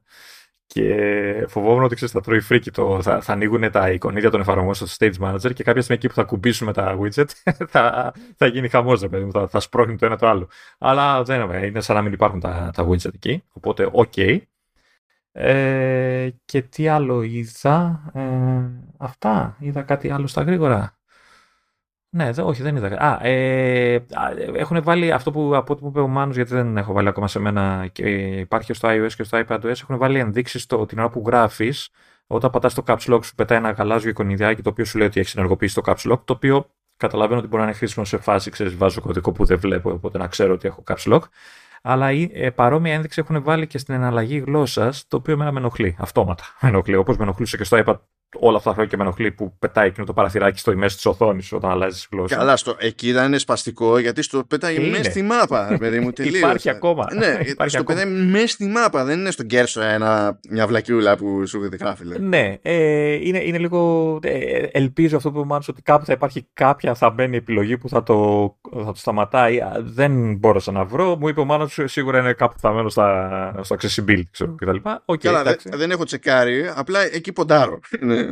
Ναι. ναι. Επίσης καλό, ε, ε, μου φάγες σκάλωμα το OneDrive για όποιον oh. ενδιαφέρεται. Ναι, okay. Δεν ενδιαφέρει τη Microsoft. ε, ναι, έχει φάει, είχε, στο, στο κομμάτι του Mac έχει φάει freak με τα sync, δεν, δεν έπαιρνε αρχεία, δεν, δεν τίποτα τέλος πάντων. Τέλος πάντων, έχω κάνει μια. Ξέρεις, έκανα sign out και τέτοια μπάσκε. Θα δείξει, θα σας πω, αν φάει ή κάνει κάποιο update που ε, ξεσκαλώσει όλο αυτό το θέμα. Κατά τα άλλα, δεν έχω προλάβει να δω αν τώρα ξέρεις, είναι πιο αργό το μηχάνημα και ξέρεις που λένε. Είναι και οι πρώτες μέρες που κάνει το index, οπότε δεν μπορώ να ξέρω. Ε, γενικά προβλημάτιστα πέρασε η πρώτη μέρα. Δεν είχα κάποιο ουσιαστικό θέμα με το, με το σωνόμα. Θα μου πεις βέβαια, δεν, δεν ξέρω αν θεωρείται τώρα και major, major release. Έτσι. Ήταν πιο bug fixes και λίγες ήταν οι πολύ μεγάλες λειτουργίες που, που περάσαμε αυτά τα, με αυτό το λειτουργικό. Ε, ναι, τώρα κάποια ωραία είναι σε Apple Silicon, οπότε δεν μπορώ να, τα, να, τα, να σας πω εντυπώσεις. Αυτά. Τα wallpaper πάντως και τα, τα screensaver είναι πολύ εντυπωσιακά, πολύ όμορφα. και ευτυχώς έχουν περάσει και στο Apple TV, που είναι ακόμα πιο εντυπωσιακά να βλέπεις σε μια τεράστια οθόνη. Έτσι. Από εκεί ξεκίνησε ούτως ή άλλως χοντρικά το συγκεκριμένο στυλ screensaver. Οπότε δηλαδή, τώρα πιο πολύ προσαρμόστηκε, ας πούμε, στην μου, στη μου κάνει, να σου, μου κάνει τώρα, έχω μια, βάζω ένα ερωτηματικό και στο UI που έχουν επιλέξει για τα widgets. Ε, γιατί μπορεί να κάνεις και σε επεξεργασία και να επιλέξει, σου πετάει ένα παράθυρο το οποίο εμφανίζεται από την κάτω μεριά. Το οποίο δεν είναι, ξέρω εγώ, σε πάει ξέρω, σε μια σελίδα στα settings και διαλέγεις όπως κάνουν άλλα και άλλα. σου πετάει ένα ξεχωριστό τελείως παράθυρο, το οποίο είναι από ό,τι είδα και δεν πρέπει να το κουνήσεις. Είναι σαν πώς πετάει την ειδοποίηση στα iPhone όταν πας να κάνεις pair. Όχι ίδιο σχήμα, αλλά ξέρεις, φέρνει από κάτω και μένεις σε ένα σταθερό σημείο στο κάτω μέρος και από εκεί κάνεις τις επιλογές. Δεν ε, θεωρώ ότι ενοχλεί τίποτα, απλά μου φαίνεται περίεργο λίγο σαν επιλογή. Δηλαδή, περίμενα ότι θα σε πάει ας πούμε, στα settings και θα κάνεις ό,τι είναι να κάνεις. Ε, αυτό φαντάζομαι δεν το κάνει επειδή μπορείς να πετάξεις και widgets που στριμάρονται από. κατά μία είναι στριμάρονται από το τηλέφωνο. Ενώ αν πήγαινες στα system settings θα σου έδειχνε πράγματα ε, που υπάρχουν στο, στο, δηλαδή σε εφαρμογή. Θα σου δείχνει τα widgets που προσφέρουν οι εφαρμογές που είναι έτσι κι αλλιω στο σύστημά σου εκείνη την ώρα. Αυτό το τελευταίο που με το iPhone δεν το έχω δοκιμάσει. Δεν ξέρω αν γίνεται με. Αν πεις δεν μπορώ γιατί έχω, δεν έχω iOS 17. Αλλά... Ναι, όταν αξιωθεί και ε, φυτρώσει ναι. το Pro Max θα, θα μπορέσεις να το κάνεις αυτό το πράγμα. Γιατί κάποιος θα, θα, θα έπρεπε να έχει ένα interface τέλος πάντων που να σου δείχνει το σύνολο των πραγμάτων. Και φαντάζομαι ότι αυτή είναι μια έτσι, προσέγγιση τώρα πρώτη. Θα δούμε. Αυτά έτσι στα γρήγορα μια, μια εικόνα του στον Ε, και καλά έτσι κι αλλιώς τα περισσότερα τα είχαμε κάνει 9 τον Ιούνιο παιδιά οπότε όποιος θέλει do your thing ε, ε, ενδιαφέρον ίσως έχει και το, το share με τα, με, τους, με τα passwords αυτό ίσως μου φάνει χρήσιμο σε φάσεις με, σε συνδυασμό με το family και όλα αυτά ξέρεις. Ναι, όχι κάθε χρόνο γίνονται καλύτεροι εκεί πέρα. Να αξιωθούν να, να φανταστούν ότι πρέπει κάπως να γίνει και περίπου εφαρμογή αυτό το πράγμα για να μην κάνουμε πέντε κολοτούμπες κάθε φορά. Θα ήταν θετικό. Ένα βήμα είχαμε και σε Apple Podcast μεριά. Ε, δεν είναι κάτι που δεν περιμέναμε, το είχε τάξει, αλλά έκανε την αρχή τώρα. Δηλαδή, ανοίγω σε κάποια φάση Apple Podcast και μου λέει Χα, έχει συνδρομή Apple Music. Ε, μπορώ να σου πετάξω εδώ πέρα ως podcast τις εκπομπές του Apple Music. Και λέω, OK, yes please. Ε, δεν ισχύει μόνο με Apple Music αυτό. Ε, έχει κάνει κονέ με διαφορετικούς παρόχους όπου προσφέρουν συνδρομητικά podcasts από τις εφαρμογές τους και εφόσον, δηλαδή, έχει κάποιες εκπομπές, ξέρω εγώ, από New York Times. Λέμε τώρα, αν κάποιος πληρώνει συνδρομή New York Times, ε, κανονικά για να τα ακούσει πρέπει να πάει στην εφαρμογή New York Times. Ε, ή αν τα προσφέρει με συνδρομή μέσω του Apple Podcast, πρέπει να πάει να πληρώσει εκείνη τη συνδρομή, το οποίο είναι δώρον άδρων, γιατί υποτίθεται ότι την έχει πληρώσει από μεριά New York Times. Τώρα, κουμπώνει το ένα σύστημα με το άλλο και σου λέει έχεις συνδρομή σε New York Times άρα θα σου πετάω εκείνες τις συνδρομητικές εκπομπές μέσα στο, σε Apple Podcasts. Οπότε κοιτάζει να στην ουσία είναι σαν να ξεκινάει να κάνει αυτό που χρόνια προσπαθεί να κάνει με την εφαρμογή TV και δεν το μπορεί επειδή όλοι μισούνται μεταξύ τους. Είναι, είναι κάπως έτσι. Το πράγμα έγινε λοιπόν και αυτό ε, αν έχετε, φαντάζομαι ότι τέλος πάντων σε σχέση με τους διαφορετικούς παρόχους τώρα δεν ξέρω τι, πού μπορεί να πληρώνει κάποιος συνδρομή αλλά φαντάζομαι ότι κάποιοι από εσάς τουλάχιστον θα πληρώνουν ε, για Apple Music οπότε θεωρώ πιο πιθανό στην Ελλάδα αν να σας τύχει να σας τύχει λόγω αυτού.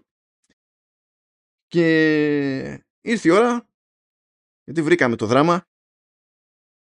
Έχουμε δράμα με τις θήκες που η Apple ονομάζει fine woven. Και είναι θήκες που είναι, βγάζουν, είναι στην ουσία καινούργιο υλικό. Είναι για τα τηλέφωνα, είναι για το ρολόι, είναι για διάφορα. Δεν έχω καταλάβει, είναι συνθετικό υλικό; Ναι, είναι λέει κατά 68% ε, ανακυκλωμένο πολυέστερ. OK, okay, γιατί έχω μια πορεία. Ε, ναι, ας πούμε το, τα βασικά και θα επανέλθω. Ναι, ε, το ζήτημα είναι ότι στην ουσία παίρνουν προϊοντικά, δηλαδή στο line-up, παίρνουν τη θέση των δερμάτινων που είχε πριν. Δηλαδή παραμένουν οι θήκες σιλικόνης που βγαίνανε πάντα και υποτίθεται ότι βγάζει σε δύο υλικά η Apple και η, σιλικόνη, η εκδοχή με σιλικόνη είναι πιο φθηνή και η εκδοχή που πριν ήταν δέρμα και τώρα είναι fine woven είναι πιο ακριβή και πιο premium και πιο ξέρω, ενδιαφέρουσα στην αίσθηση κτλ. Και έχει προκύψει μανούρα ποικιλοτρόπως, διότι ε, αρκετοί δημοσιογράφοι, ιδιώτες κτλ. παραπονιούνται για την αίσθηση, ότι η αίσθηση που τους μένει στο χέρι δεν είναι premium και θεωρούν ότι ε, δεν δέχονται το κόμπο αυτής της αίσθησης με αυτή την τιμή. Αυτό είναι το ένα. Και το άλλο είναι ότι σχεδόν το κοιτάς και αφήνεις σημάδι. Όχι επειδή γιατί το τσεκάρεις αυτό έκανε, αν έχετε το Θεό σας έτσι, έγινε τέτοια μανούρα, πρόλαβες αυτές τις μέρες τις λίγες να γίνει τόση μανούρα που χώθηκε το iFixit για να δει πώς, πώς είναι φτιαγμένες οι ίνες. Και λέει ότι, α, επειδή παραπονιόταν ε, το The Verge ότι κάνεις μία έτσι με τον ήχη, ξέρω εγώ, και κατευθείαν μένει σημάδι. Και στην πραγματικότητα δεν φθύρονται οι ίνες, δηλαδή αυτό το είδε το iFixit. Ναι, μεν μένει σημάδι, αλλά δεν είναι επειδή φθύρονται οι ίνες, είναι ότι επειδή είναι μαλακό το υλικό, με την πίεση που ασκείς εκείνη την ώρα με τον ήχη, ας πούμε, και τραβάς μια γραμμή, αλλάζει ο τρόπος με τον οποίο ε, ανακλάται το φως. Και έτσι καταλήγει αυτό που βλέπεις. Οπότε δεν έχει πάθει ζημιά, αλλά αυτό που βλέπεις είναι σαν να έχει πάθει ζημιά. Αυτό, ναι, το αποτέλεσμα είναι αυτό. Οπότε, ε, ναι. ό,τι και να λέει το iFixit. Οπότε σε τεχνικό επίπεδο φαίνεται να είναι ανθεκτικό το υλικό, αλλά αισθητικά σου δίνει τελείως την ανάποδη εντύπωση. είναι, είναι αυτό. Ακόμα και σε θήκες που είναι σε δείγματα, ας πούμε, λέει, σε, σε Apple Stores, που είναι τώρα πόσες μέρες είναι που έχουν βγει αυτά, έτσι. Έχουν γίνει όλα, λέει, είναι, δεν βλέπονται. Σε χρόνο μηδέν. Σε χρόνο μηδέν. Από το πασπάτεμα, ξέρω εγώ, τον... Ε, εννοούν θήκες που είναι ανοιχτές για να τις πιάνει ο άλλος να τις βλέπει, έτσι. Ναι, ναι, ναι. ναι. Ε, να επιστρέψω στην ερώτηση που σου έκανα στην αρχή. Επειδή μου είπες ότι είναι συνθετικό ουσιαστικά αυτό το, το πράγμα, έτσι. Και θεωρώ εγώ τώρα στο μυαλό μου ότι όλα αυτά τα χρόνια που είχαμε τις δερμάτινες θήκες, η Apple κινούταν, κινούταν σε, στα χρώματα, σε κάτι περίεργα έτσι λίγο μουντά χρώματα και έλεγα εγώ από μέσα μου ότι κυρίως είναι επειδή είναι, ότι το δέρμα ξέρω εγώ δεν μπορεί να το βάψεις ξέρεις, με ό,τι χρώμα θες εγώ. Είναι, σε περιορίζει λίγο σαν υλικό. Έτσι νόμιζα εγώ. Ναι, ναι εντάξει, όντως το δέρμα έχεις περιορισμούς. Ναι. Είναι άλλο το ένα. Το θέμα, το θέμα είναι ότι τώρα σου έρχεται με τα Fine Woven. Ε, εντάξει, έχουν όλα τα προβλήματα, μου πεις τώρα τι σε νοιάζει, αλλά πάλι βλέπω ότι ακολουθεί την ίδια γραμμή στα χρώματα. Αυτά τα μουντά σκούρα χρώματα ε, που είχαν και δραμάτινες θήκε. Και με κνευρίζει λίγο αυτό, γιατί το ακολουθεί και στα κινητά. Δηλαδή και τα, τα, τα Pro είναι βαρετά τα χρώματα. Έτσι. Και πάντα είναι βαρετά. Είναι πάντα πιο σκούρα από τα απλά που είναι, έχει και πιο ζωηρά χρώματα πολλές φορές κτλ. Ε, τουλάχιστον στις θήκε, πες ότι το τιτάνιο έχει και αυτό τους περιορισμούς στο βάψιμο. Έτσι. Τις θήκε όμως και ειδικά από τη στιγμή που είναι και συνθετικές πλέον, θα μπορούσαν να παίξουν πολύ πιο δυνατά με τα χρώματα, να έχουν μεγαλύτερη ποικιλία. Εντάξει, βγάλει τη σειρά αυτή με τα μουντά χρώματα, αλλά παίξει και λίγο με πιο ζωηρά χρώματα. Δεν είναι όλοι ε, στη θήκη, ρε παιδί μου, μπορεί κάποιος να θέλει να παίξει λίγο πιο τρελά, ρε παιδί να παίξει λίγο πιο έντονο χρώμα. Και δεν ξέρω γιατί το κάνει αυτό το πράγμα. Λεωνίδα, έχω, έχω μια απορία. πώς, πώς περιμένεις να προσφέρω εγώ σε αυτή τη συζήτηση; τώρα που το λες, δε, τώρα που το σκέφτομαι, ναι. Δε. Όχι, συγγνώμη ρε εσύ. Βλέπω τώρα στο άρθρο στο Backrumors ότι έχει μια σειρά, τις πέντε θήκες που με τα χρώματα. Είναι όλα βαρετά.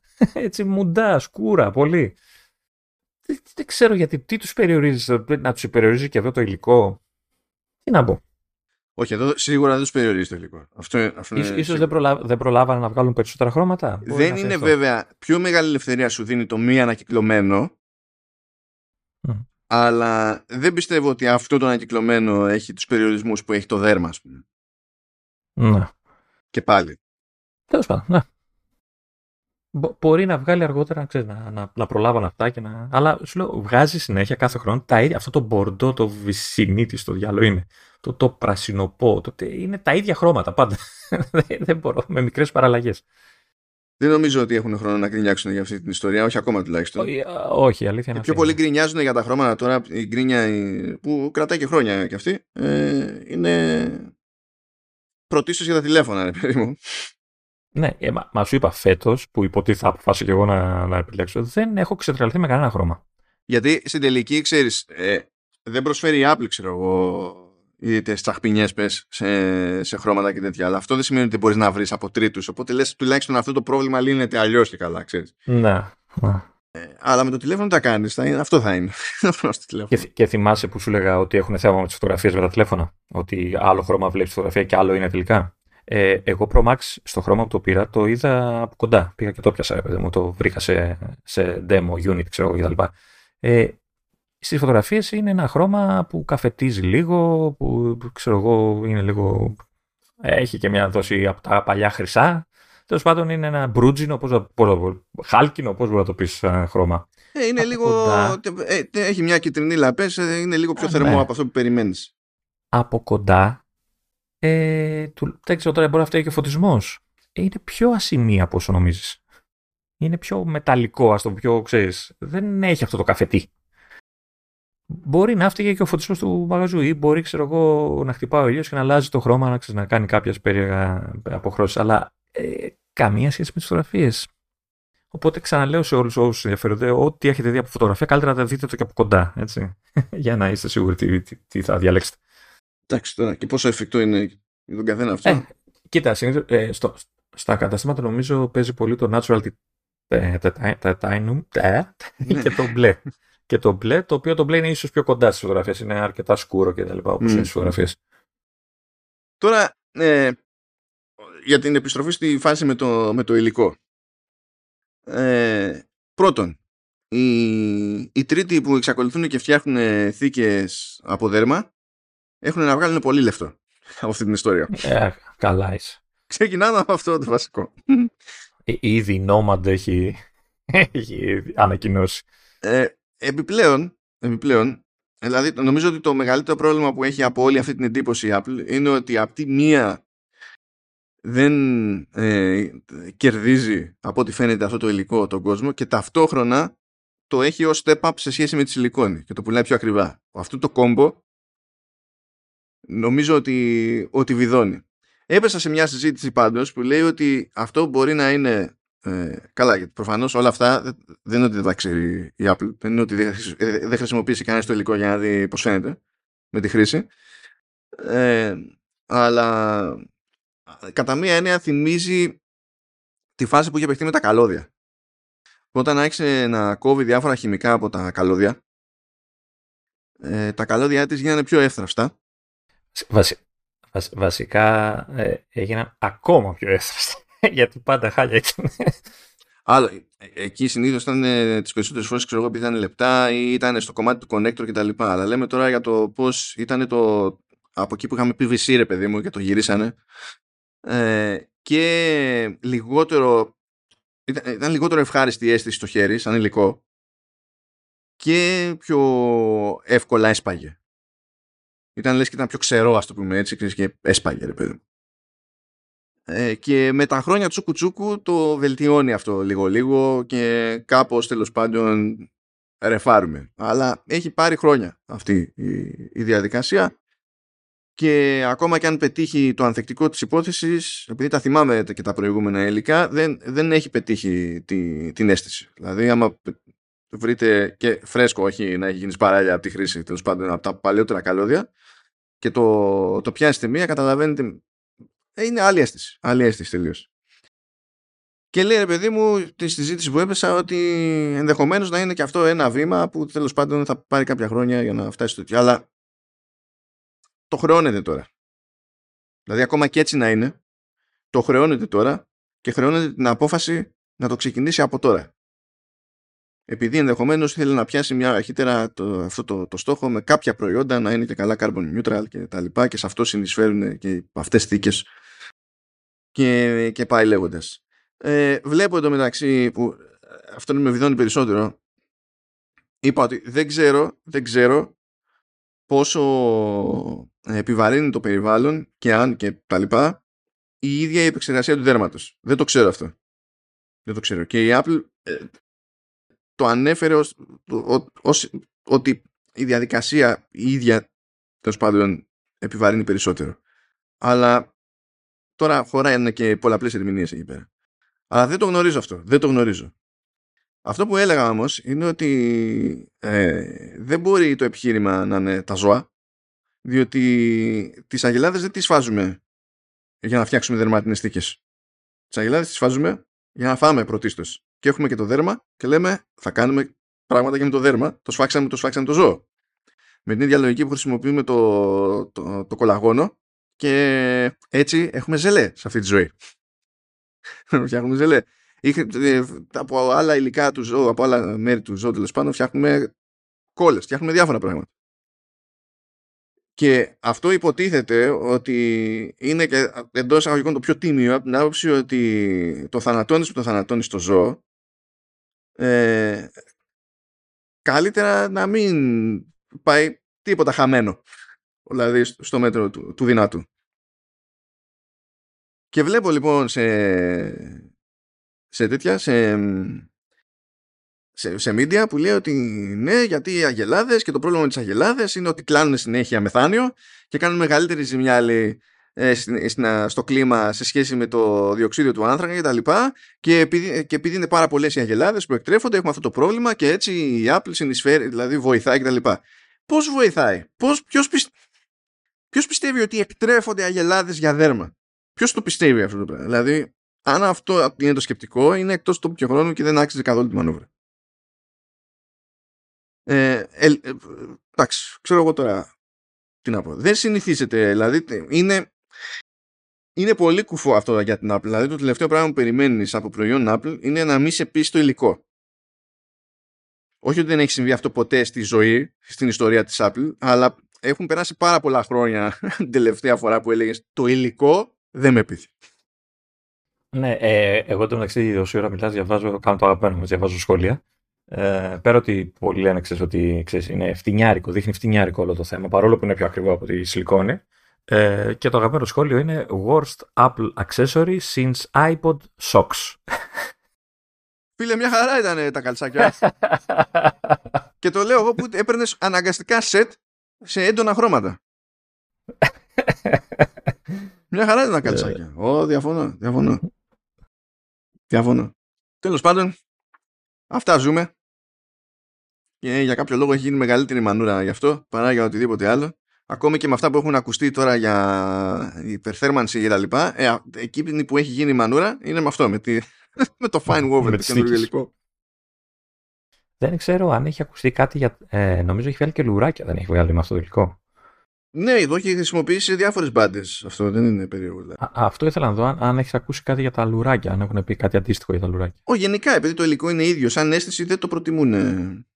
Ε, ακόμα και εκείνοι δηλαδή που το θυμούνται είχαν άλλα λουράκια και πήραν καινούργια και τέτοια, δεν το προτιμούν μέχρι στιγμής. Δηλαδή, μήνυμου αυτό θέλει δουλειά. Και αυτό είναι το καλύτερο δυνατό σενάριο, ας πούμε. Τι να πω. Okay. Και έχω να δηλώσω ότι εγώ είμαι φαν του δέρματος. Ναι, εντάξει. Ναι, η αλήθεια είναι ότι είναι όμορφο. Παλιώνει και ωραία έτσι το δέρμα. Ναι, αυτό είναι από τα θετικά του. Και, ε, και πράγμα που σημαίνει έτσι, ότι έχει μεγαλύτερη αντοχή στον χρόνο. Διότι τα, τα συνθετικά, τα πλαστικά δεν έχουν ίδια αντοχή στον χρόνο από άποψη χρήση. Πιο εύκολα θα σκιστούν, ξέρω εγώ, θα, θα διαλυθούν και τέτοια. Δηλαδή, δεν, δεν αλλάζω δερμάτινες θήκες όσο συχνά αναγκάζομαι να αλλάξω συνθετικές θήκες και over time ποιος είναι ο περιβαλλοντικός ε, αντίκτυπος; Ερωτηματικό. Τέλος πάντων, ένα θεματάκι ακόμα που έχουμε με Fine Woven πριν αλλάξουμε θέμα τελείως είναι ότι επειδή είναι μεν συνθετικό, αλλά είναι ύφασμα. Αυτό σημαίνει, παιδιά, ότι λεκιάζει και μετά καλή τύχη. Δεν μπαίνει στο πλυντήριο, να υποθέσω. Αν μπει στο πλυντήριο θα διαλυθούν όλα. Γιατί έχει μέσα και, και πλαστικό, έχει μέσα και το ποινίο για το MagSafe και τέτοια, θα πάνε. δεν, έχει, δεν έχει τέτοιες σαφήνες. Ε, και ναι, φαν. Φαν. Βέβαια θα πει κάποιος άμα ρίξω νερό στο δέρμα, ξέρω εγώ ή κάτι αυτό. Ε, ναι, αλλά πάλι η συμπεριφορά του δέρματος είναι άλλη. Δεν είναι ότι δεν είναι αδύνατο να μείνει λεκές στο δέρμα. Αλλά δεν ρουφάει με τον ίδιο τρόπο, δεν καθαρίζεται με τον ίδιο τρόπο. Επίσης υπάρχει τρόπος να καθαριστεί το δέρμα. Όντως. Και τα λοιπά. Πάλι βέβαια Τέλος πάντων, αν μιλάμε για δερμάτινη θήκη με MagSafe που έχει και πάλι ένα πλαστικό μέσα για να είναι στιβαρό κτλ. Ούτε εκείνο θα πεις πηγαίνω για το πλέον έτσι απλά, αλλά τέλος πάντων, you get the idea, ελπίζω. Πάμε τώρα για follow-up. Έχουμε follow-up για USB-C, AirPods Pro και τα 15 τα Pro ε, και chipsets και τα λοιπά. Έχουμε, έχουμε, έχουμε απ' όλα, αλλά είναι σχετικά απλά. Έβγαλε ένα support document η Apple για τη USB-C στα 15. Και lo and behold, είναι αυτό που λέγαμε την προηγούμενη φορά, ότι επειδή είναι fully compliant, fully certified η θύρα, κάνει ό,τι θέλετε όπως θέλετε. Και γι' αυτό έβγαλε το support document η Apple για να, να είναι κάπου μαζεμένο το τι μπορείτε να κάνετε. Και μου αρέσει που το πρώτο item είναι τι μπορώ να κάνω με το USB-C στο, στο κινητό μου τηλέφωνο. Μπορείτε να φορτίσετε το κινητό. Ε, Οκ. εντάξει, εντάξει. Ε, μπορείτε να το συνδέσετε σε iPad, Mac και άλλους υπολογιστές. από αυτά που είπαμε την προηγούμενη φορά μπορούμε να φορτίσουμε άλλες συσκευές. Και αυτό δεν, είναι, δεν σημαίνει μόνο USB-C με USB-C. Μπορείτε να βάλετε καλώδιο USB-C σε Lightning, ας πούμε, πάλι θα φορτίσει, ξέρω εγώ, τα AirPods. Το, η διαφορά είναι ότι μπορεί να δώσει 4,5 W. Κάτι που δεν έκανε πριν το Lightning στο τηλέφωνο. Αυτή είναι η, η διαφορά. Ε, οπότε μπορεί να, κάνετε, να βάλετε καλώδιο USB-C σε USB-C και να δώσετε 4,5W. Μπορείτε να βάλετε USB-C σε Lightning και να δώσει 4,5W. Μπορείτε να βάλετε ε, USB-C σε, σε magnetic ε, charger για τέτοιο, για, για Apple Watch και θα δώσετε 4,5W. Τώρα τα 4,5W δεν είναι κάποια συγκλονιστική επιτυχία. Αλλά τέλος πάντων, it is what it is. Και είμαστε ok και εκεί πέρα. Επίσης λέει, ναι, μπορεί να χρησιμοποιηθεί για τη μεταφορά ήχου, ε, είτε με USB-C σε USB-C, είτε με αντάπτορα για jack. Αλλά επίσης και για USB-C σε Lightning. Όλα αυτά μπορούν να περάσουν ήχο, κανονικά. Δεν, δεν υπάρχει κανένας περιορισμός. Και αντίστοιχα στο κομμάτι της εικόνας, σου λέει ότι υποστηρίζει 4K60 στην έξοδο, υποστηρίζει και HDR, έχει ρύθμιση να προσαρμόζεται στο τι δίνει προς τα έξω ανάλογα με τα χαρακτηριστικά του σήματος οπότε αν το συνδέσετε σε μια οθόνη που νιώθει από HDR αλλά αυτό που δείχνει το τηλέφωνο και κάνει mirror κατά κόρον αν, εκτός λέει αν η εφαρμογή υποστηρίζει κάποιο είδους second display ξέρω εγώ feature που είναι πολύ σπάνιο σε iPhone οπότε okay. ε, αν στείλετε αν αυτό που τέλος πάντων δείχνει το, το τηλέφωνο είναι SDR και το στέλνει προς τα έξω, θα, το, θα πει στην τηλεόραση είναι SDR. Ε, αν, αυτό που, το, αν το σήμα είναι HDR και το στέλνει προς τα έξω, θα πει στην τηλεόραση deal with it, αυτό είναι HDR. Αλλά μπορείτε να το, ε, να το κάνετε αυτό αυτόματα ή να το ρυθμίσετε να κάνει ένα πράγμα συγκεκριμένα κτλ. Και αν έχετε πετύχει κανένα monitor που δίνει και ρεύμα όταν συνδέσετε με USB-C σε USB-C, ή Thunderbolt κτλ. Ε, μπορείτε να τη συνδέετε να παίρνει το monitor την εικόνα από το iPhone και ταυτόχρονα να φορτίζει το iPhone από το monitor. Όλα αυτά είναι εφικτά. Ε, και από εκεί και πέρα, αν θέλετε, ε, εκεί που χρειάζεται adapter, είναι, ξέρω εγώ, αν πρέπει να δώσετε κάτι σε HDMI, ας πούμε. Εκεί πέρα, ναι, θα χρησιμοποιήσετε adapter. Αλλά πάλι θα λειτουργήσει. Και πάλι εκεί η φάση είναι 4K60, λειτουργεί κατά το spec του HDMI 2 Οπότε, that's that σε αυτή την περίπτωση. Ε, εννοείται ότι αυτό το άρθρο, ξέρεις έτσι, που οδηγεί έτσι σε εκνευρισμό. Γιατί απ' όλα. Γιατί σου περιγράφει πόσες ε, χρήσεις του καλωδίου και το καλώδιο αυτό δεν είναι μέσα στη συσκευασία του, του κινητού. Έτσι. Είναι πιο απλό καλώδιο. Ναι, και ναι, τα κάνει όλα. Έτσι είναι πιο αργό, είναι, δεν ξέρω καν αν δίνει αυτά τα σήματα που λέει στις τηλεοράσεις και τέτοια. Πρώτα απ' όλα δεν είναι όλα αυτά, δεν είναι όλα αυτά εφικτά ή χρήσιμα στα απλά τα 15 Ναι, αλλά στα Pro, ε, μπράβο Apple που έδωσες απλό καλώδιο και εκεί. Δηλαδή, ε, μ, ξεφτύλα, ε, ξεφτύλα, απλά ξεφτύλα. Έχει και άλλα παραδείγματα πάντως. Λέει ότι μπορείτε να, να κάνετε σύνδεση για CarPlay έτσι. Βρείτε τηλέφωνο με USB-C, δεν ξέρω. Τηλέφωνο λέω, αυτοκίνητο με USB-C ε, με εξωτερικά αποθηκευτικά μέσα. Το ξέρουμε ήδη γιατί υπάρχει η δυνατότητα να γράψουμε βίντεο ProRes κατευθείαν και σε 4K60.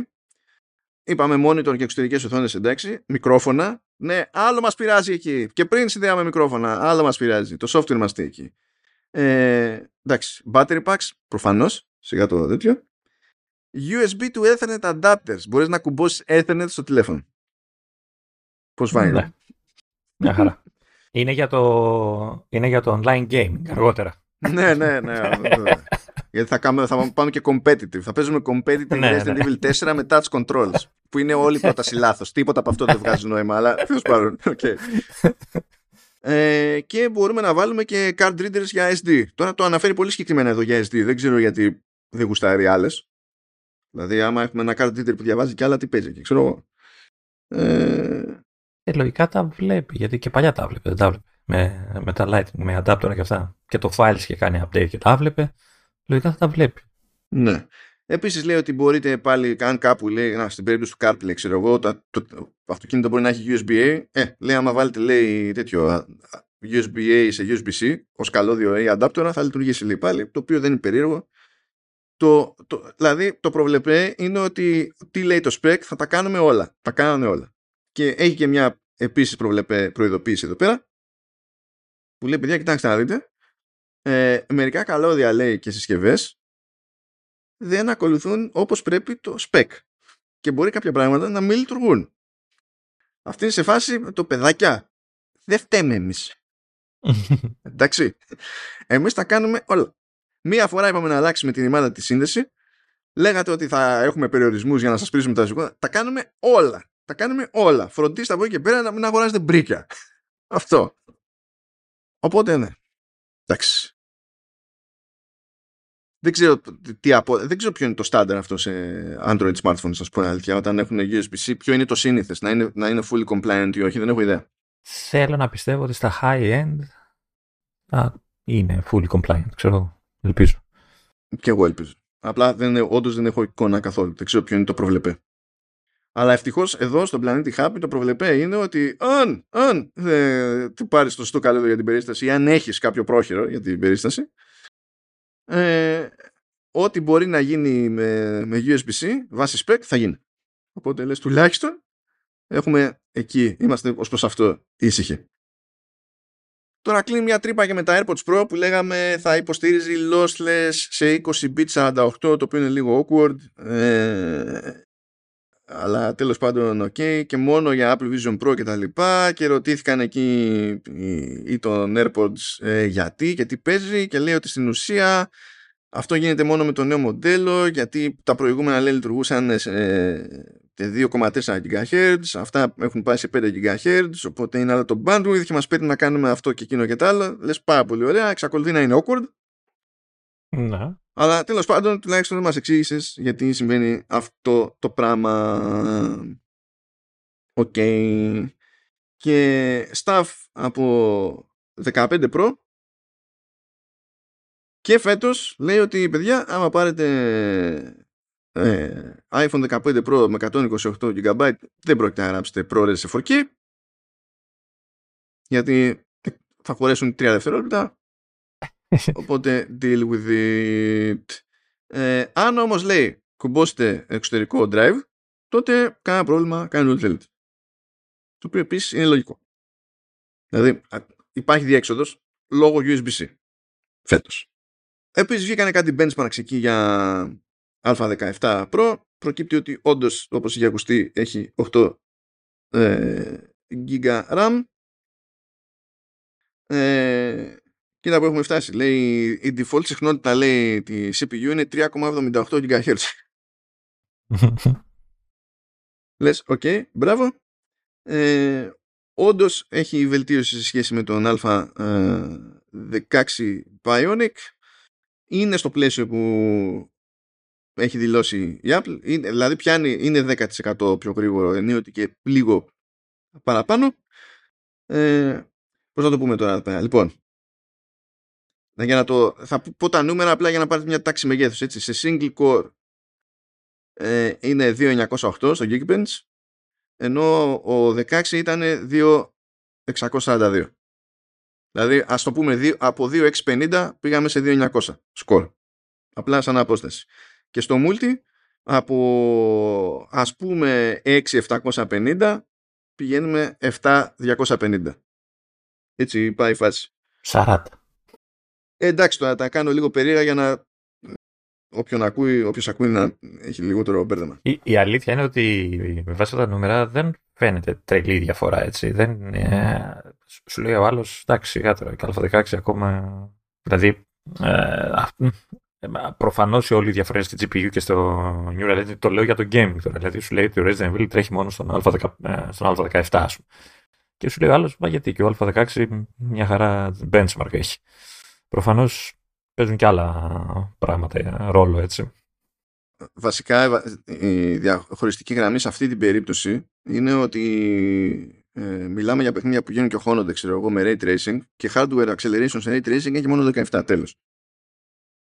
Θα πει κάποιος δεν μπορείς να το βάλεις να μην χρησιμοποιεί ray tracing. Γιατί, να, και το, στις κονσόλες ας πούμε και στο PC. Στο, α, στο Resident Evil 4, money money. Μπορείς να το πεις, βγάλει το ray tracing. Εδώ φαντάζομαι θα είναι, ξέρεις, για λόγους ξέρω εγώ, σαφήνειας, ότι τραβάμε και εδώ μια γραμμή. Αυτά τα κάνει η Apple, τα προτιμά. Όταν δεν τα προτιμά είναι που καθόμαστε και λέμε μετά δεν βγάζει νόημα το line-up, δεν βγάζουν νόημα αυτοί οι περιορισμοί, οι άλλοι περιορισμοί και ό,τι να είναι. Είναι, εντάξει, ξέρω εγώ, pick your poison, αυτό πούμε έτσι. Ε, τώρα κάπως προβλεπέ τα πράγματα που είπαν για την GPU ως προς τη γενική επίδοση, αλλά εκεί που έχει υποτίθεται μεγάλη διαφορά είναι η Neural Engine που ε, τάζει διπλάσια απόδοση. Θα δούμε που θα οδηγήσει αυτό παρακάτω. Νομίζω δηλαδή ότι καλά, το gaming είναι gaming, υποστηρίζει κάποια πράγματα καινούργια GPU που πριν δεν υποστήριζαν άσχετα με τις γενικότερες επιδόσεις. Αλλά αυτό το άλμα σε ράμα που 6-8 και η, το, το, το τίναγμα του, του Neural Engine ε, είναι που πιστεύω ότι σε βάθος χρόνου θα πιάσουν περισσότερο τόπο. Και συνδυαστικά μάλιστα, γιατί άμα θες να κάνεις παπάντζες με ας το πούμε με AI και τα λοιπά, ε, προφανώς παίζει ρόλο το τι κάνεις με Neural Engine, αλλά θέλεις αέρα και στη RAM. Ε, τι άλλο έχουμε εδώ πέρα, ότι α, επειδή άλλαξε η εσωτερική δομή των Pro, ε, είναι πλέον σε περίπτωση που σπάσετε την πλάτη, είναι πολύ φθηνότερη επισκευή. Του, του τηλεφώνου, όχι τη δικιά σας. Ναι, εκεί δεν είναι. Εκεί δεν. Επίσης δεν ξέρω τι θα σας πούνε έτσι και πάτε σε, ε, σε επίσημο σερβις. σε... Φαντάζεσαι με σπασμένη πλάτη ο άλλος. για να καταλάβετε, για να καταλάβετε, έτσι, ε, λέει η πλάτη σε 15 Pro και Pro Max θα σας φεσώνει 170 και 200 δολάρια αντίστοιχα. Ενώ σε 14 Pro και Pro Max ήταν 500 και 550. Νομίζω είναι ουσιαστική η διαφορά. Και εντάξει λέει με Apple Care ε, πάει στα 29. Ε, εντάξει, χαίρομαι πολύ. Αυτό είναι άλλο καπέλο. Άμα... Και είναι Apple Care Plus κιόλας που είναι και με ασφαλιστική στη μέση. Όχι, εδώ δεν υπάρχει Apple Care Plus. Ε, αλλά ναι, μεγάλη διαφορά. Μεγάλη διαφορά που και τέλος πάντων υπάρχει αυτή η βελτίωση λόγω του διαφορετικού ιστορικού σχεδιασμού. Ένα πραγματάκι ακόμα για το camera system. Είναι ο σωστός όρος για την περίσταση, αλλά τέλος πάντων.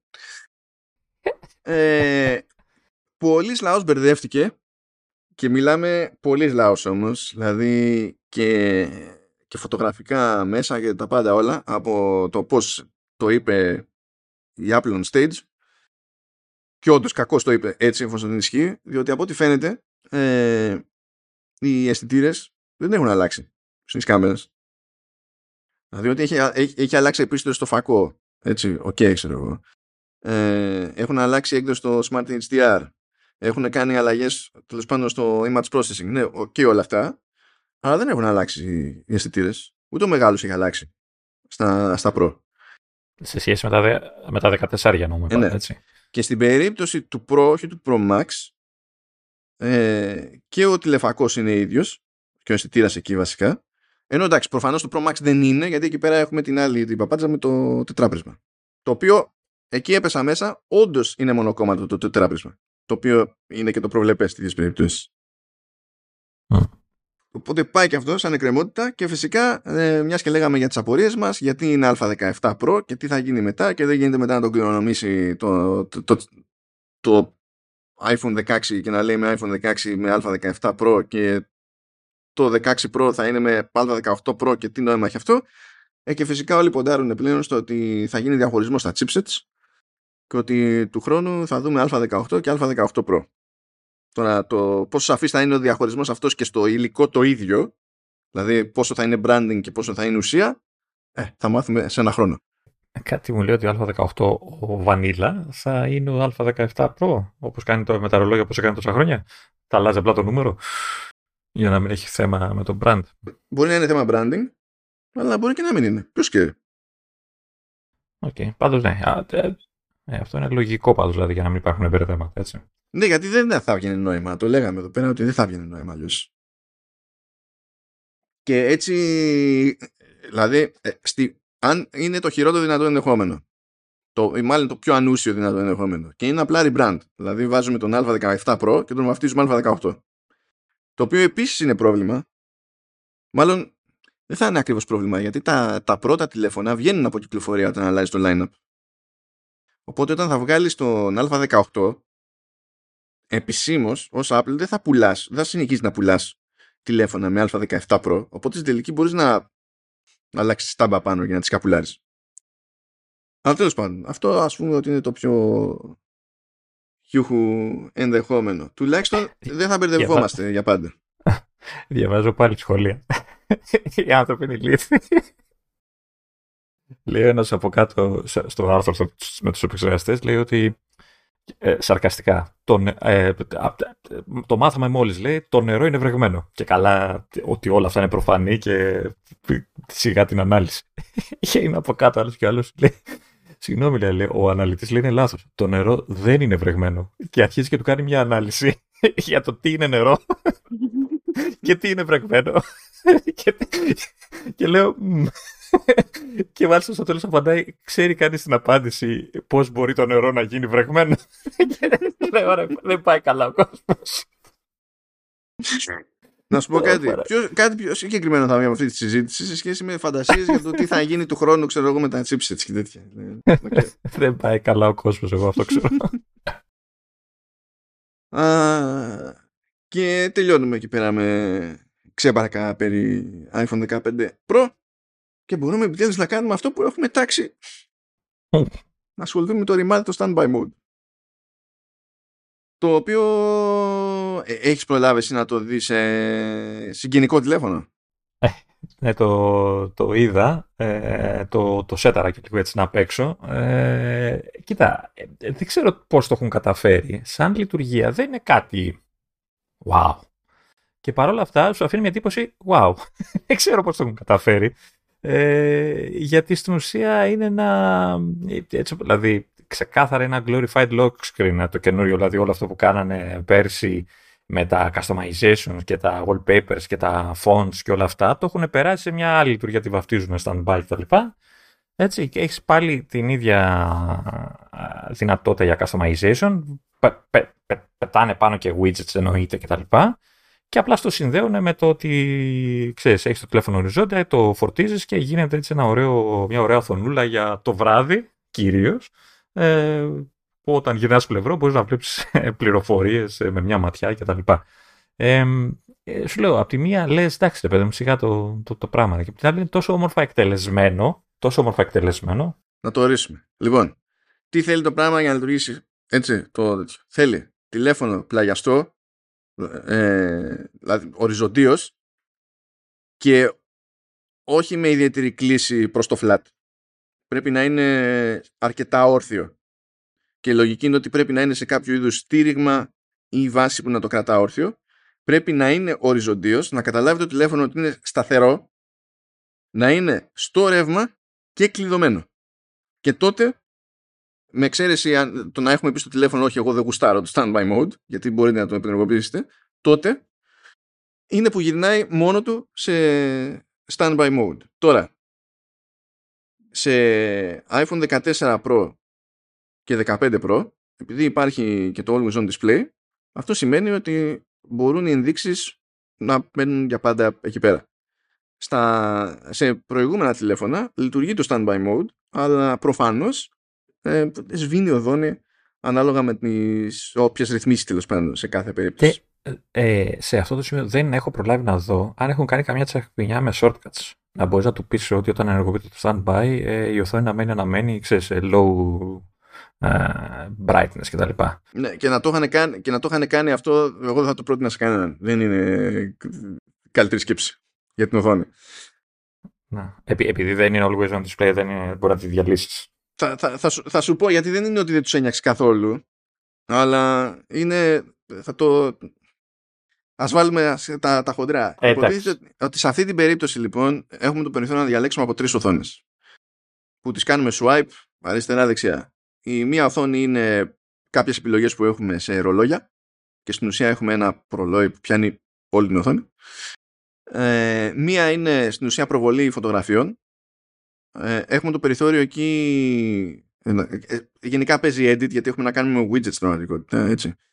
Ε, στα ρολόγια δηλαδή κάνουμε swipe πάνω κάτω και αλλάζουμε τη μορφή του ρολογιού στο, στις φωτογραφίες μπορούμε να κάνουμε long press και να το πούμε ότι θέλω να τραβάς από αυτό το album ε, ή θέλω να διαλέξω θέμα γιατί τα οργανώνει ε, σε ομάδες και εγώ, λέει φύση, ζώα και τα λοιπά και μπορείς να πεις ότι εγώ θέλω αυτή τη θεματική ρε παιδί μου με βάση το τι βλέπει στη, στη βιβλιοθήκη σας.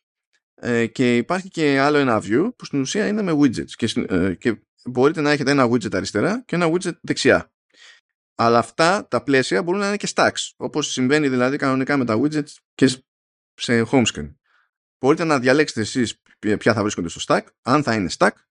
Μπορείτε να διαλέξετε αν θα αφήνετε το stack να γυρνάει μόνο του με βάση το στυλ χρήσης το δικό σας ε, και τα στατιστικά που κρατάει το, το σύστημα ε, ή αν θέλετε να επιτρέπετε ε, να προτείνει κάποιο που δεν έχετε βάλει στο stack και τα λοιπά, αυτά μπορείτε να τα βγάλετε on-off και πάει λέγοντας. Και η έξτρα τσαχμιά σε αυτή την περίπτωση, γενικά για όλα αυτά, είναι ότι αν έχετε βάση με MagSafe και φτιάξετε κάτι συγκεκριμένο για το standby mode να δείχνει σε εκείνη τη βάση, αυτή η ρύθμιση αποθηκεύεται. Οπότε μπορεί να έχετε μία βάση στο υπνοδωμάτιο, μία βάση στο γραφείο, να έχετε βάλει διαφορετικά πράγματα εδώ και εκεί και όταν αλλάζετε από τη μία στην άλλη να γυρνάει στα αντίστοιχα. Το κρατάει αυτό, σαν φάση.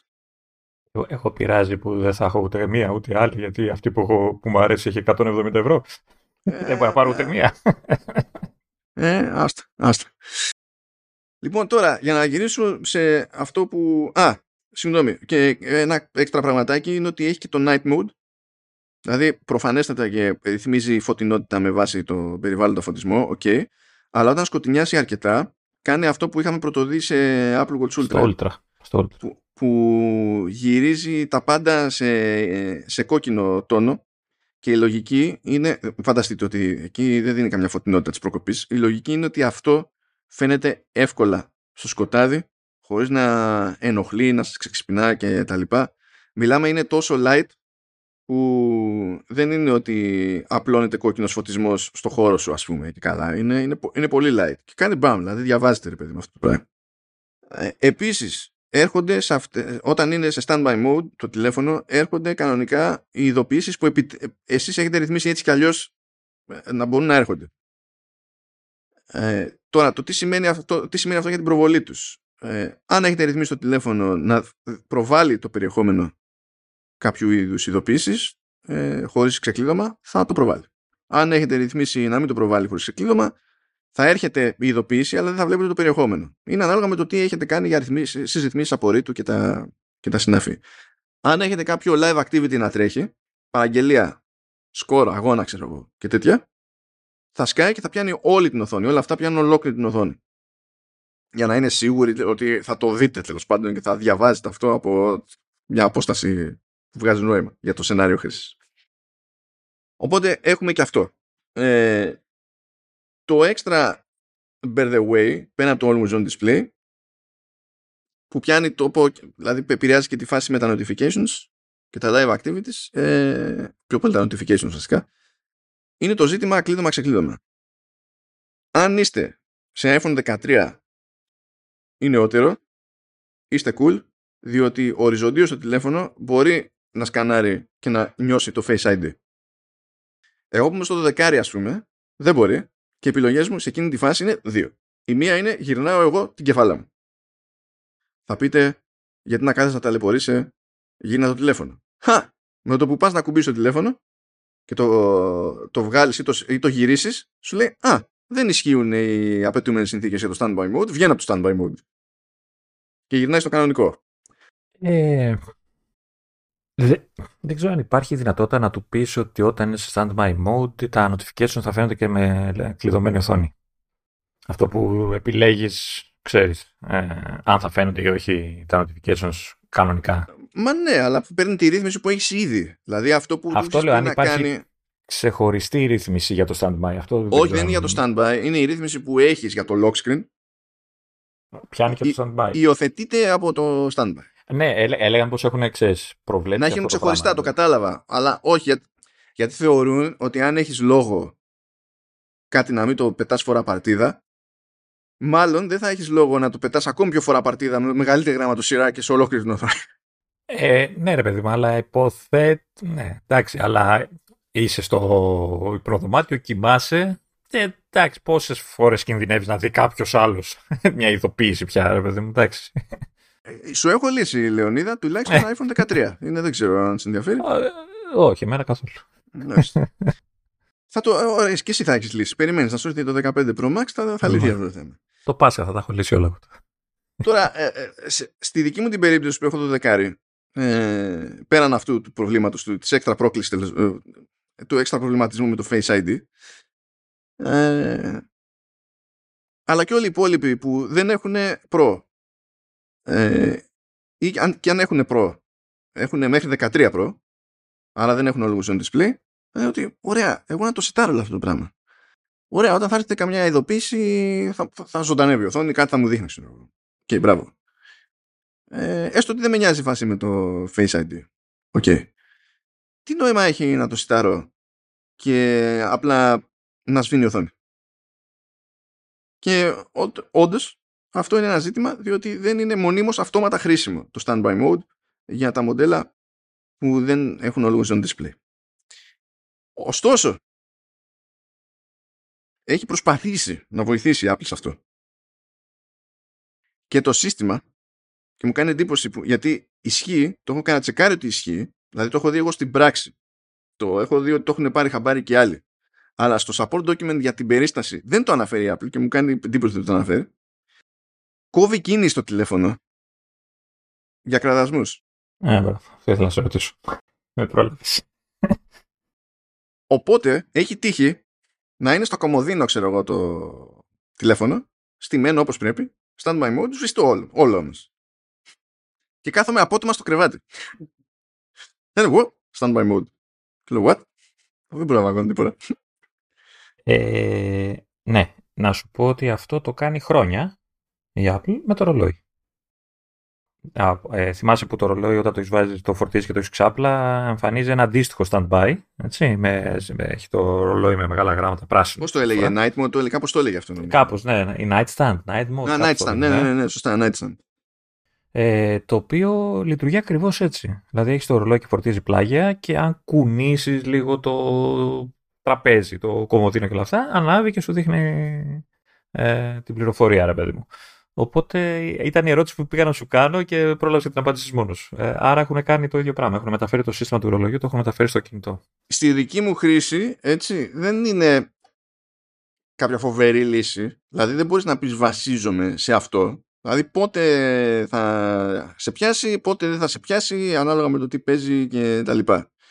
Στο ρολόι είναι αρκετά καλό. Στο Αλλά την κάνουν την προσπάθεια, ρε παιδί μου. Να. Ξέρεις. Στο, στο ρολόι είναι αρκετά καλό. Δηλαδή, ε, χτυπάς ελαφρά το, το χέρι σου στο κόμμα 2, ας πούμε, και ανάβει. Δηλαδή, οπότε.